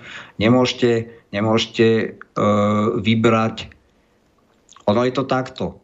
Mŕtvý darca, ktorý by mal poskytnúť srdce, tak, tak ešte mu srdce bije, ale už má mozgovú smrť, áno. Takže jeho mozog... No áno, lebo inak by tie jeho orgány boli bezcenné, lebo už by boli mŕtve. Takže... Áno, áno. Musí, Čiže musí to... mať ten krvný obeh, Presne. čiže ešte nemôže byť úplne mŕtvý, inak by transplantácia nebola možná. No. Čiže zase je to na takom pomedzi, áno, je to taký medzistav a po právnej stránke je to ale takto ošetrené, aby to vôbec teda bol, aby vôbec tieto transplantácie boli možné lebo inak by neboli možné. No a tam no a... sa ale môžu v tom ktorom prípade diať aj podvody a to už Aha. je riadna černota. Hej, že ten človek Aha. je síce v kome, ale nie je mozgovo mŕtvý ešte. No. A no. Prehlasia ho napriek tomu za mozgovo mŕtvého. Hej.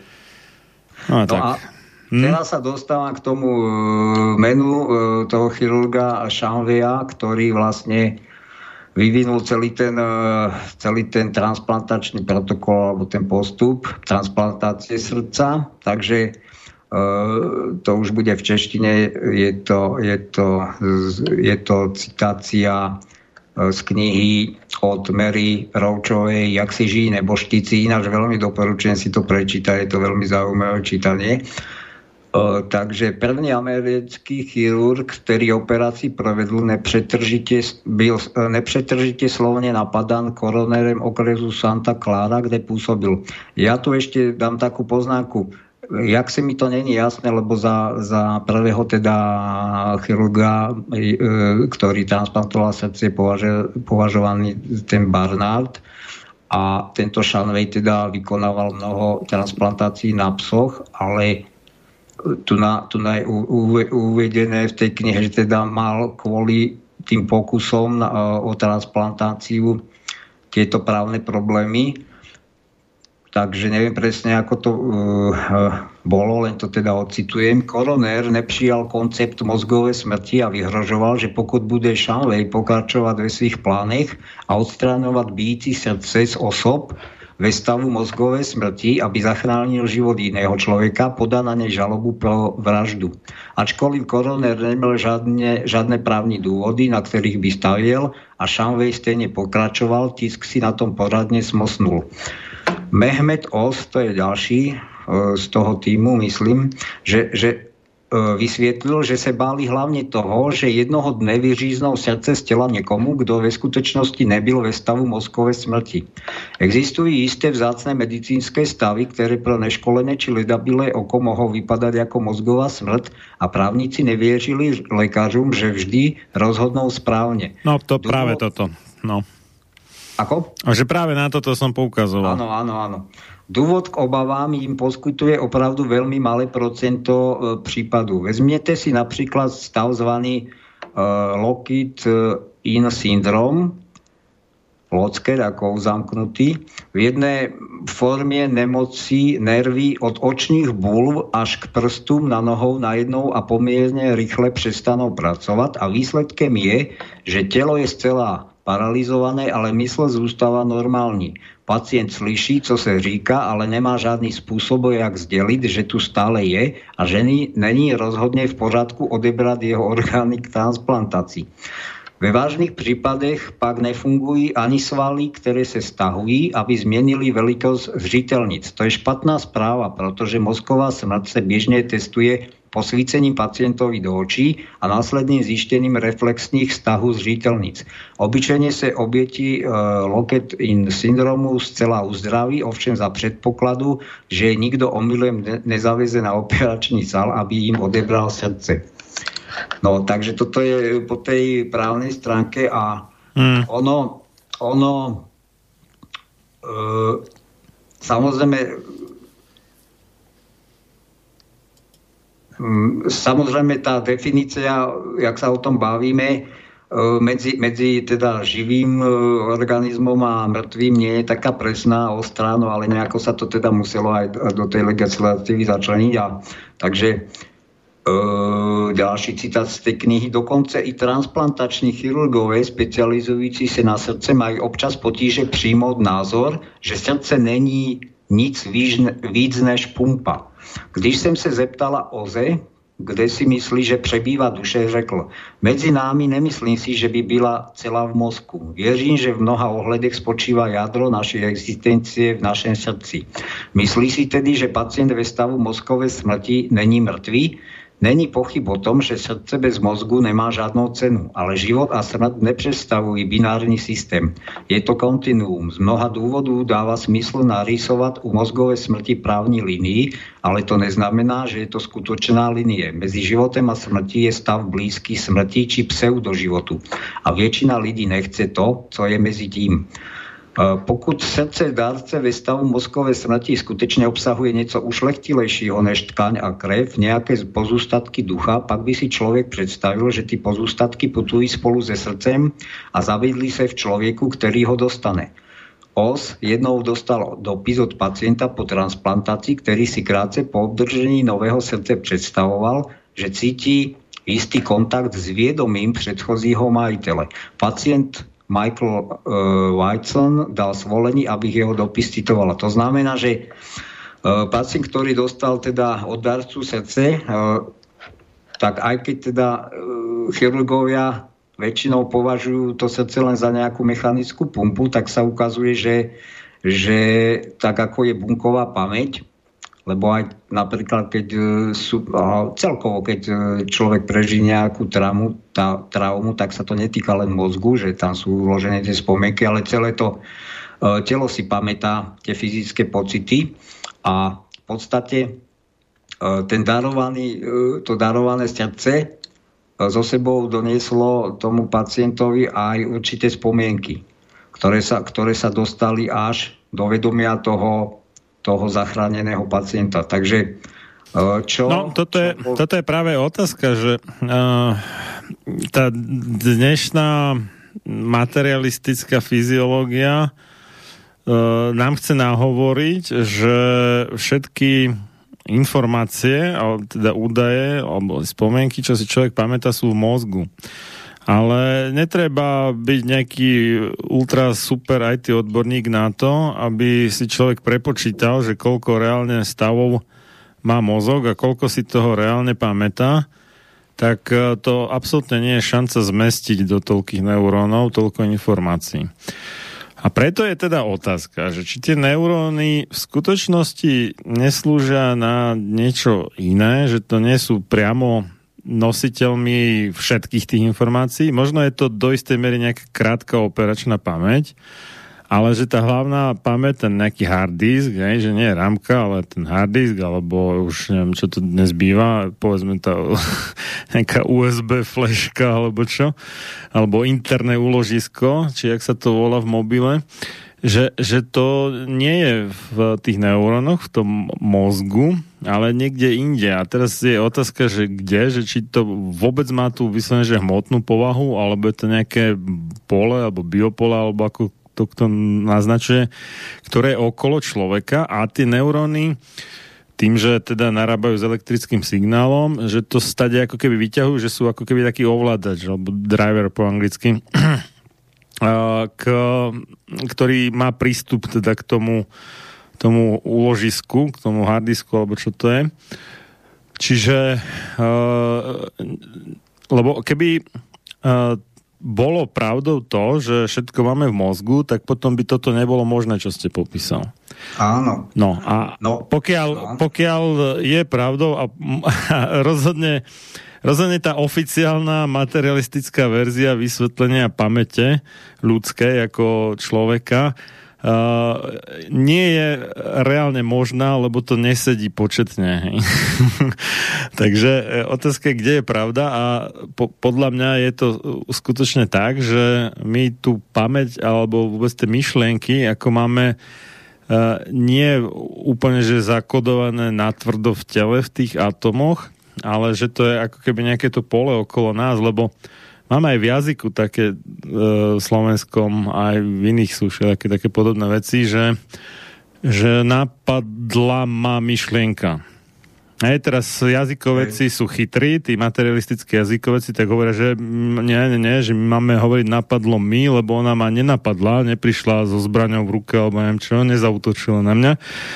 No ale v skutočnosti je to, pre, alebo mohlo by to byť presne takto, že, že tá myšlienka prišla zvonku a že a, teda nie je a, nie je to niečo, akože ten myšlienkový svet daného človeka nie je izolovaný na to telo, a, a že by bola okolo neho nejaká bublina, nejaký, nie respirátor, lebo ten je deravý, ale proste e, e, neviem čo, čo by ho úplne odizolovalo, ten myšlenkový svet jedinca od okolitého sveta, ale že v skutočnosti, aj keď, e, ja neviem, príde ku mne do telesnej blízkosti, povedzme meter, alebo pol metra, alebo koľko, alebo dva metre, niekto iný, ja som mal veľakrát takú skúsenosť, že zrazu ma napadli a na schvál hovorím, ma napadli nejaké mm. myšlienky, e, také, ktorými som sa ja doposiaľ nikdy, alebo dovtedy nikdy nezaoberal, že, že nie je to výsledok nejakej mojej dlhodobej aktivity, štúdia, uvažovania a tak ďalej, ale zrazu ma to napadlo. A, ale ten druhý človek, ten, ktorý prišiel vtedy ku mne, tak ten sa tou témou zaoberal. Hej. Jasné, k tomu, toto je ozaj veľmi široká. Ja, ja by som rád tom pokračoval, chcem, a určite sa tomu budeme, lebo, lebo táto téma sa bude okolo toho motať, lebo ja mám tiež na to nejaký už e, vytvorený názor. A e, takže je, je to určite zaujímavé a práve preto je to zaujímavé, že tu, tu sa k tomu nevyjadrujú nejakí ani psychológovia, ale mm-hmm. vlastne títo, by som povedal, e, tvrdí chirurgovia a vlastne to sú ich osobné skúsenosti. No a teraz e, prečítam prečítam, čo teda povedal pa, ten Pavel, pacient. Môže, môže nás prešiť. Máme tu k tej téme nejakú otázku, ale už máme dve hodiny relácie za sebou, no. tak ja by som dal ešte uh, jednu hudobnú prestavku a no. potom môžete povedať teda, že čo povedal ten pacient a no, vybavili by sme ten e-mail. Dobre? No, dobre. Dobre, dobre takže ideme na prestavku.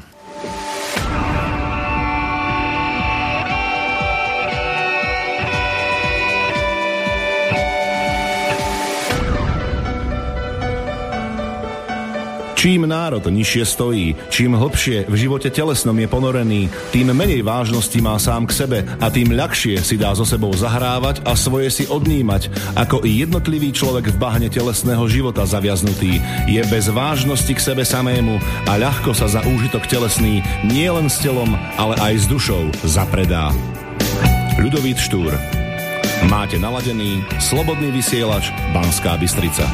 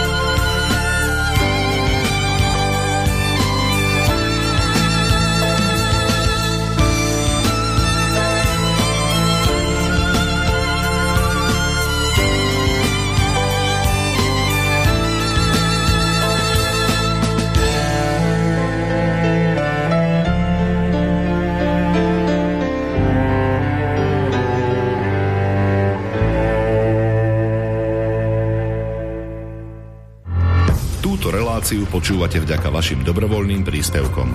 Ďakujeme za vašu podporu. Počúvate slobodný vysielač.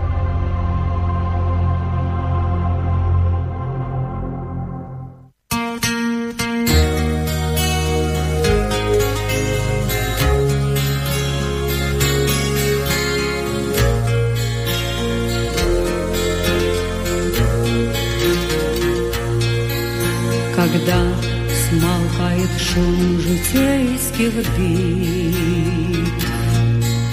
И страстных волн кипение затихает. Приходит время покаяния и молитв. И суетное сердце отдыхает Неспешной струйкой белой вьется дым кадильный. Закрыта дверь на ключ, и в келье тишина. А пред иконами так трепетно, так сильно, Прочь разгоняя сумрак, теплится свеча вожделен, как светил твой покой. Как сладостна молитвы вдохновение. О, дай мне, Господи, житейских смут забвение, Когда душа беседует с тобой. Гори с ней свеча, пусть враг сомнений сгинет, Пусть ярким пламенем зародеется душа. Во тьме отчаяния, в непроглядной мгле уныния,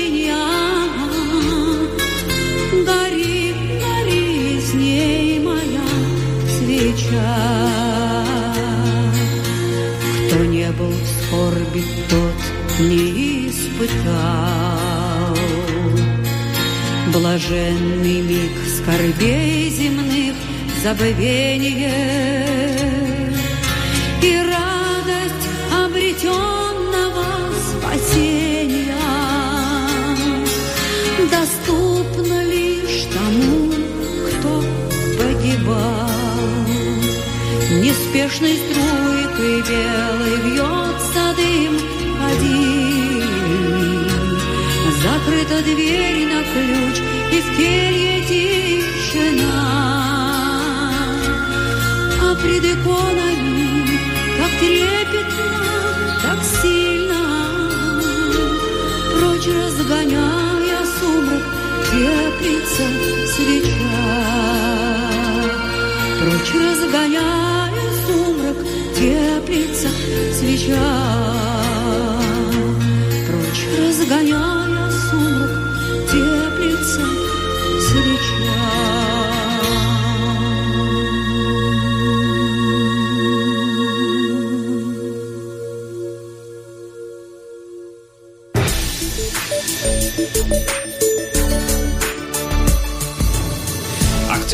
Svoj názor, zavolaj 048 381 0101. Slobodný vysielač, váš rodinný spoločník. Pekné nedelné popoludne ešte raz všetkým, čo počúvajú naživo reláciu sám sebe lekárom číslo 300 jubilejnu na tému Kam kráča súčasná medicína tretia časť e, venovaná chirurgii z Banskej Bystrice od mixu Marian Filo a na Skype máme inžiniera Pavla Škaru. Ja vás poprosím teda, aby ste prečítali aspoň stručne uh-huh. ten príbeh toho pacienta a potom tu máme teda tie dve otázky, aby sme to ešte stihli do tej pol uh, tretej. Nech sa páči. Takže nejakú ozvenu tam máme? Už nie. Dobre. Takže ten pacient teda napísal asi tomu chirurgovi Ozovi, Píšu to s ohledem na možnosť, že spíš, než by se jednalo o nejaký druh kontaktu s viedomím mého dárce srdce, jde pouze o halucinácie z léku či mé vlastní představy. Vím, že tohle je veľmi zrádné téma. To, co ke mne prišlo pri prvním kontaktu, byla hrúza z umírání. Čiže mu sa do vedomia dostali vlastne uh, uh, vnemy, jednak, jednak to sa v češtine sa to volá počitky, to znamená telesné viemy a potom aj, aj myšlienkové asi nejaké e, vnemy toho, toho darcu. Totálny smutek, šok a překvapení. Pocit, že jsem ošizený a strach z předčasného odchodu. Tohle a další dvě příhody jsou nejstrašnější zážitky, které jsem kdy měl. To, co ke mne prišlo pri druhé príležitosti, byl zážitek mého dárce, když mu vyřezávali srdce z tela a transplantovali ho. Pronikavý pocit oblížení od záhadné všemohoucí vnější síly. Třetí příhoda byla zcela jiná než předchozí dvě. Tentokrát bylo vědomí mého dárce v přítomném čase. Usilovně se snažil zjistit, kde je a dokonce co je. To je úplne zaujímavé. Doslova ako to srdce ako keby mal v, se, v sebe to, celého toho darcu aj s jeho myslením a teda vlastne to srdce sa snažilo e, zistiť, že kde sa nachádza, čo sa s ním deje. Ako kdyby žiadne vaše smysly nefungovali. Výjimečne hrúzne uviedomiení prostého zmatení. Ako by ste se rukama po niečem natahovali, ale pri každém natažení by vaše prsty sevřeli jen řídky vzduch. No, takže toto je, môžeme aj teda na tie otázky a potom... Áno. potom no. Dobre, uh, napísal nám krátku otázku Vladimír. Um, trošku mimo tému, aj keď je to teda k zdravotníctvu, že kto je Mikas? Nula. Taký je na Slovensku habadej. Prečo práve táto oblúda už tretí rok straší Slovensko a robí chaos? No, ja nesúhlasím s eh, Vladimírom, lebo uh, takých ako je Mikas určite nie je na Slovensku habať akože tak veľmi obezných ľudí. Máme veľa obezných na Slovensku, ale tak ako Mikas, takých zas tak veľa nie je. A, a nestraší tretí rok. Keby sme riešili iba koronu, tak to je presne od 1. marca 2020, lebo v rámci predvolebnej kampane o korone nebolo ani múk. Sem tam niečo, akože tam niekde v Číne niečo. A začalo sa koroniť, až, až keď bola volebná kampaň hotová. Mimochodom, toto je E, veľmi krásny dôvod. Už na úplnom začiatku myslieť si, že to bol celé veľký podvod, ale samozrejme musel by človek jednak poznať tie predchádzajúce fejky alebo falošné pandémie, um, ako bola napríklad prasacia chrypka uh, 2009-2010 a plus sledovať to politické dianie a mediálne nejaké hm, témy nosné, alebo jak to nazvem. A potom by mu to docvaklo. No, ja som to robil a mne to docvaklo hneď od začiatku a ja som ani sekundu nezaváhal nad tým, že to je celé podvod. Hej. Jediné, čo ma mňa prekvapilo, že poprvé ako rýchlo a po druhé v akej intenzite sa podarilo dotlačiť koľko veľa ľudí k akým iracionálnym, nezmyselným a idiotským činom. Toto mňa prekvapilo, ale mm. nie je to, že to je celé od začiatku podvod, ja som ani sekundu o to nepochyboval. A, takže nie je to tretí rok, lebo tretí rok sa začne počítať pr- prvého alebo druhého, no dobre, to je jedno. Pr- asi 1. marca 2022, to znamená, že ešte máme nejaký mesiac aj dačo. Keby bolo o korone, ale pozor, Mikas nie je nový, ako hlavný hygienik. On akurát nemal toľko mediálnej pozornosti dovtedy. Mm-hmm. Sem tam s ním urobil nejaký rozhovor, že prečo je dobre sa dať očkovať proti chrípke a tak. Aj keď v jeho prípade je to aj tak zbytočné, pretože je veľa štúdií o tom, že u obezných to očkovanie aj tak nejak moc nefunguje. Poprvé preto, že majú chronický zápal v tele, a teda ten imunitný systém v podstate ako keby stále rieši nejaký ten zápal a tomu očkovaniu až tak nevenuje pozornosť. No a po druhé, tá bežná ihla a pre obezných nie je špeciálna vakcína. Bežná ihla má nejakú dĺžku a oni keď majú tak uh, hrubú vrstu tuku, ako konkrétne Mikas pod kožou, tak uh, sa nedostane do svalu v podstate tá inekcia, no a v tuku to tak zas tak extra veľa asi neurobi. A pri najmenšom nie teda to, čo sa očakáva od uh, vnútrosvalovej, teda intramuskulárnej inekcie, čo sú veľká väčšina vakcín, čo sa pýchajú ako ihlo, sú určené na intramuskulárne, teda do svalu podanie. Takže v jeho prípadoch to z dvoch dôvodov a zrejme nefunguje, ale tak akože No, raz za rok, možno dvakrát za rok uh, bol v mainstreamových médiách. No teraz je veľká hviezda. Ne? Ale bol tu už dlho, dlho, dlho predtým. Ja si ho pamätám ako šéfa odboru epidemiológie už vlastne celých 12 rokov odboru epidemiológie Úradu verejného zdravotníctva Slovenskej republiky celých tých 12 rokov, čo ja vyše, čo ja sa venujem intenzívne téme očkovania.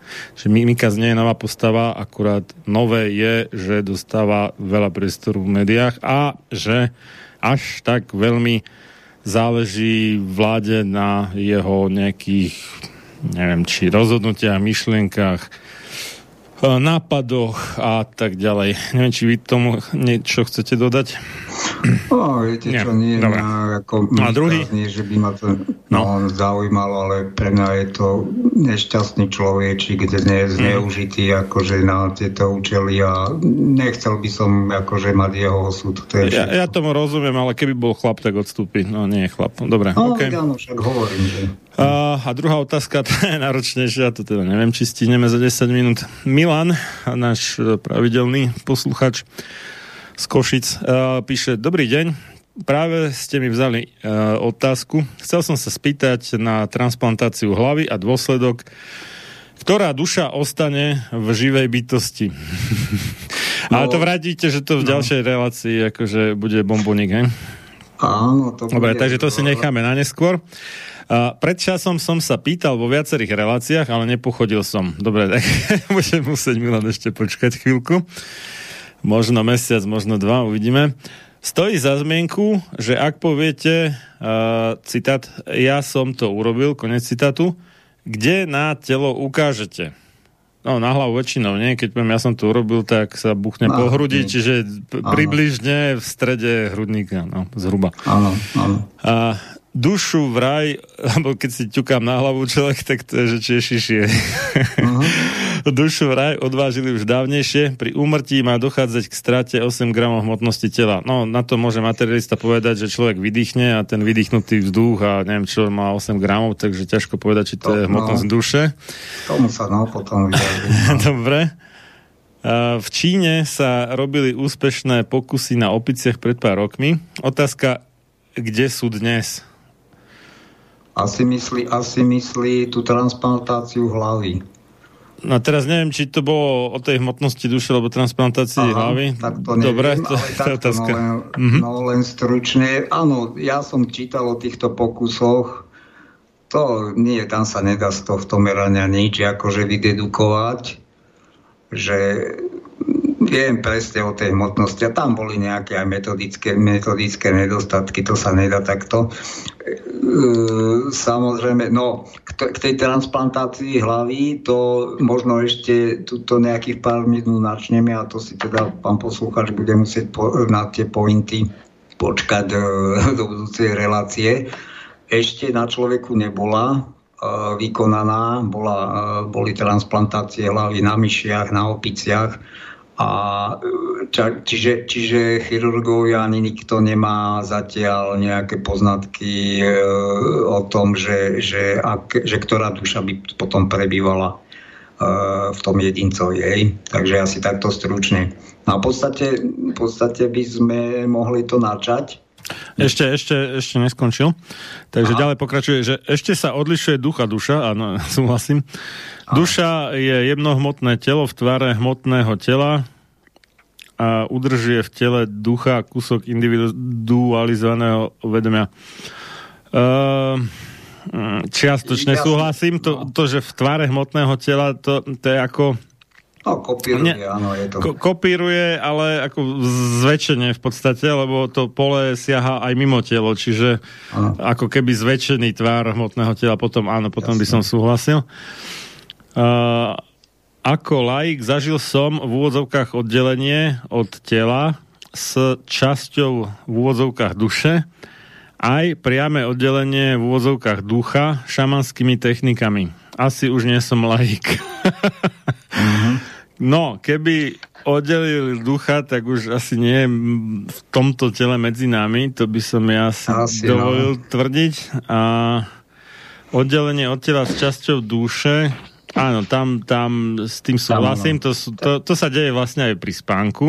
A, a aj tie, tie astrálne cestovanie, takéto Aha. veci, to, to s tým súvisí, len tam je vždy taká tá, neviem, streborná niť, alebo jak to nazývajú, že, že je tam tá, stále tá väzba, že na to Aha. telo, aby ako keby neuletel úplne z tela, alebo keby tak potom by to telo zomrelo, takže a, tak, no, toľko k tomu.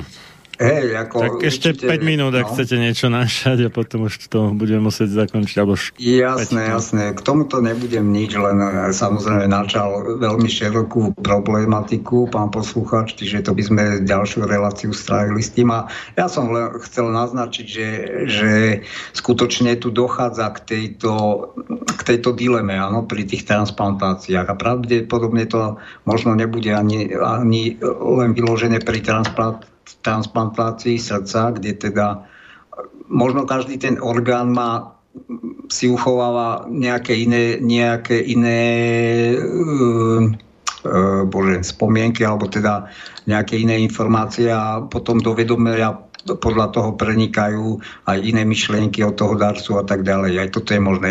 A je to celé veľmi ešte neprebadaná oblasť a v podstate by si pod, uh, vyžadovala E, rozsiahly výskum hej, na, vlastne na nejakých kazuistikách.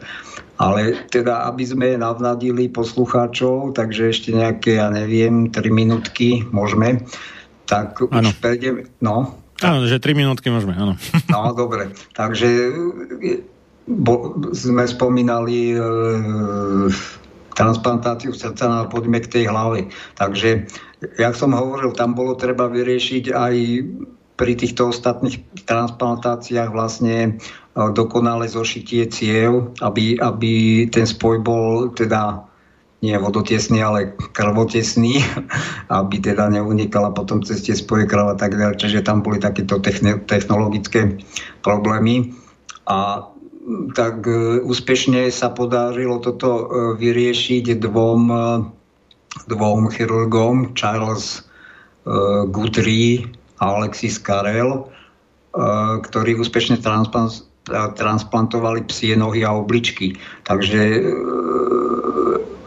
a dokonca, dokonca Gutriemu sa podarilo transplantovať jednu psiu hlavu na bok a krk iného psa budem v češtine pokračovať. A stvořil tak prvního uměle vytvořeného dvouhlavého psa na světě. Artérie byly propojeny tak, že krev celého psa tekla přes hlavu setnutého psa a pak zpátky do krku celého psa, odkud pokračovala do mozku a zpátku do oběhu. Čiže jeden, jeden ten vlastne ten celý pes e, zásoboval aj toho prílepenca. No. Uh, Gutrieho kniha Cevní chirurgie a její aplikácia obsahuje fotografii tohto historického stvoření. Kdyby nebylo titulku, zdálo by se, že je na fotografii nejaký vzácný druh vačnatého psa s veľkou štenečí hlavou, vykukující z vaku na matčine kožichu. On mu totiž tú hlavu uh, prioperoval tak, že transplantovaná hlava byla přišita na úpatí krku vzhůru nohama, takže hlavy sú k sobě otočené bradami a vyzažujú istou intimnosť navzdory tomu, že sa muselo jednať pri nejmenším o veľmi namáhavé soužití. No, životnosť týchto, týchto monštier nebola nikdy nejaká dlhá, radovo niekoľko dní. E, medzi setnutím a okamžikem obnovy cirkulácie uplynulo príliš mnoho času, až 20 minút, na, na to, aby psi hlava a mozek znovu naplno fungovali. Čiže, čiže ten prilipenec e, vlastne jeho mozog bol dlho bez kyslíka, takže, takže ten nemohol už vlastne nič ovládať ani zasahovať nejako do celého toho organizmu dvojhlavého. Guterres zaznamenal žadu e, základných pohybu a základných reflexu podobných tém, ktoré pozorovali e, Labort s hájem. Stahy zornic, záškuby nozder, kolotavé pohyby jazyka. Pouze jeden záznam e, z Guterryho laboratórnych poznámek dáva tušiť, že hlava, ktorá byla vzhůru nohama, si mohla uviedomovať, co se deje. Vymiešovanie slz. No, toto je úplne kruté čo by povedali asi ochrancovia zvierat. Asi 7 hodín po operácii byli oba psi uspáni kvôli komplikáciám. První psi hlavy, ktorí si užívali, pokud sa dá použiť to slovo plné mozkové funkce, byli tí, jež stvoril transplantačný mák Vladimír Demichov. Tak toto je jedna z tých postav, najznámejších, alebo, alebo len jeden z, z tej dvojice, ktorý bol ten White, Američan, ktorý vo veľkom robili tieto transplantácie hlav na, na, na zvieratách. Tento Demichov, on pôsobil v 50. rokoch v Sovietskom zväze, transplantoval 20 hlav štenat na dospiele psy. Ve skutečnosti to byli celky obsahujúci hlavy, plece, plíce a přední končetiny s jícnem, ktorý sa vyprázdňoval nehezky vedle psa aby hmm. zistil, co udělají a jak dlouho vydrží. Obvykle od 2 do 6 dnů, ale v jednom případě dokonce až 29 dnů. Pokud si to někdo najde na internete, tak je to, je to vlastně pes a akoby na chrbte hmm. má ďalšiu, ďalšiu časť z musíme, obsa. Z toho musíme mladú. končiť, Pavel. Dobre, dobre. Takže ďakujeme veľmi pekne za účasť tejto relácii. My sa potom teda dohodneme na nejakom pokračovaní. Dúfam, Áno. že do dvoch mesiacov. Toto je veľmi zaujímavé, myslím. Áno. A pozývam ešte všetkých poslucháčov a k sledovaniu alebo počúvaniu opäť živej relácie dnes večer o 20.30 s magistrom Petrom Tuharským z iniciatívy pre uvedomenie si rizik očkovania na tému nové vakcíny proti COVID-19 na obzore. Takže ďakujem vám, Pavel, pekný deň ešte a všetko dobré a samozrejme aj všetkým poslucháčom. Dobré, ja ďakujem za pozornosť a teda čo skoro dúfam to dokončíme. No, do počutia. Dobre, do počutia. Táto relácia vznikla za podpory dobrovoľných príspevkov našich poslucháčov. I ty sa k ním môžeš pridať. Viac informácií nájdeš na www.slobodnyvysielac.sk Ďakujeme.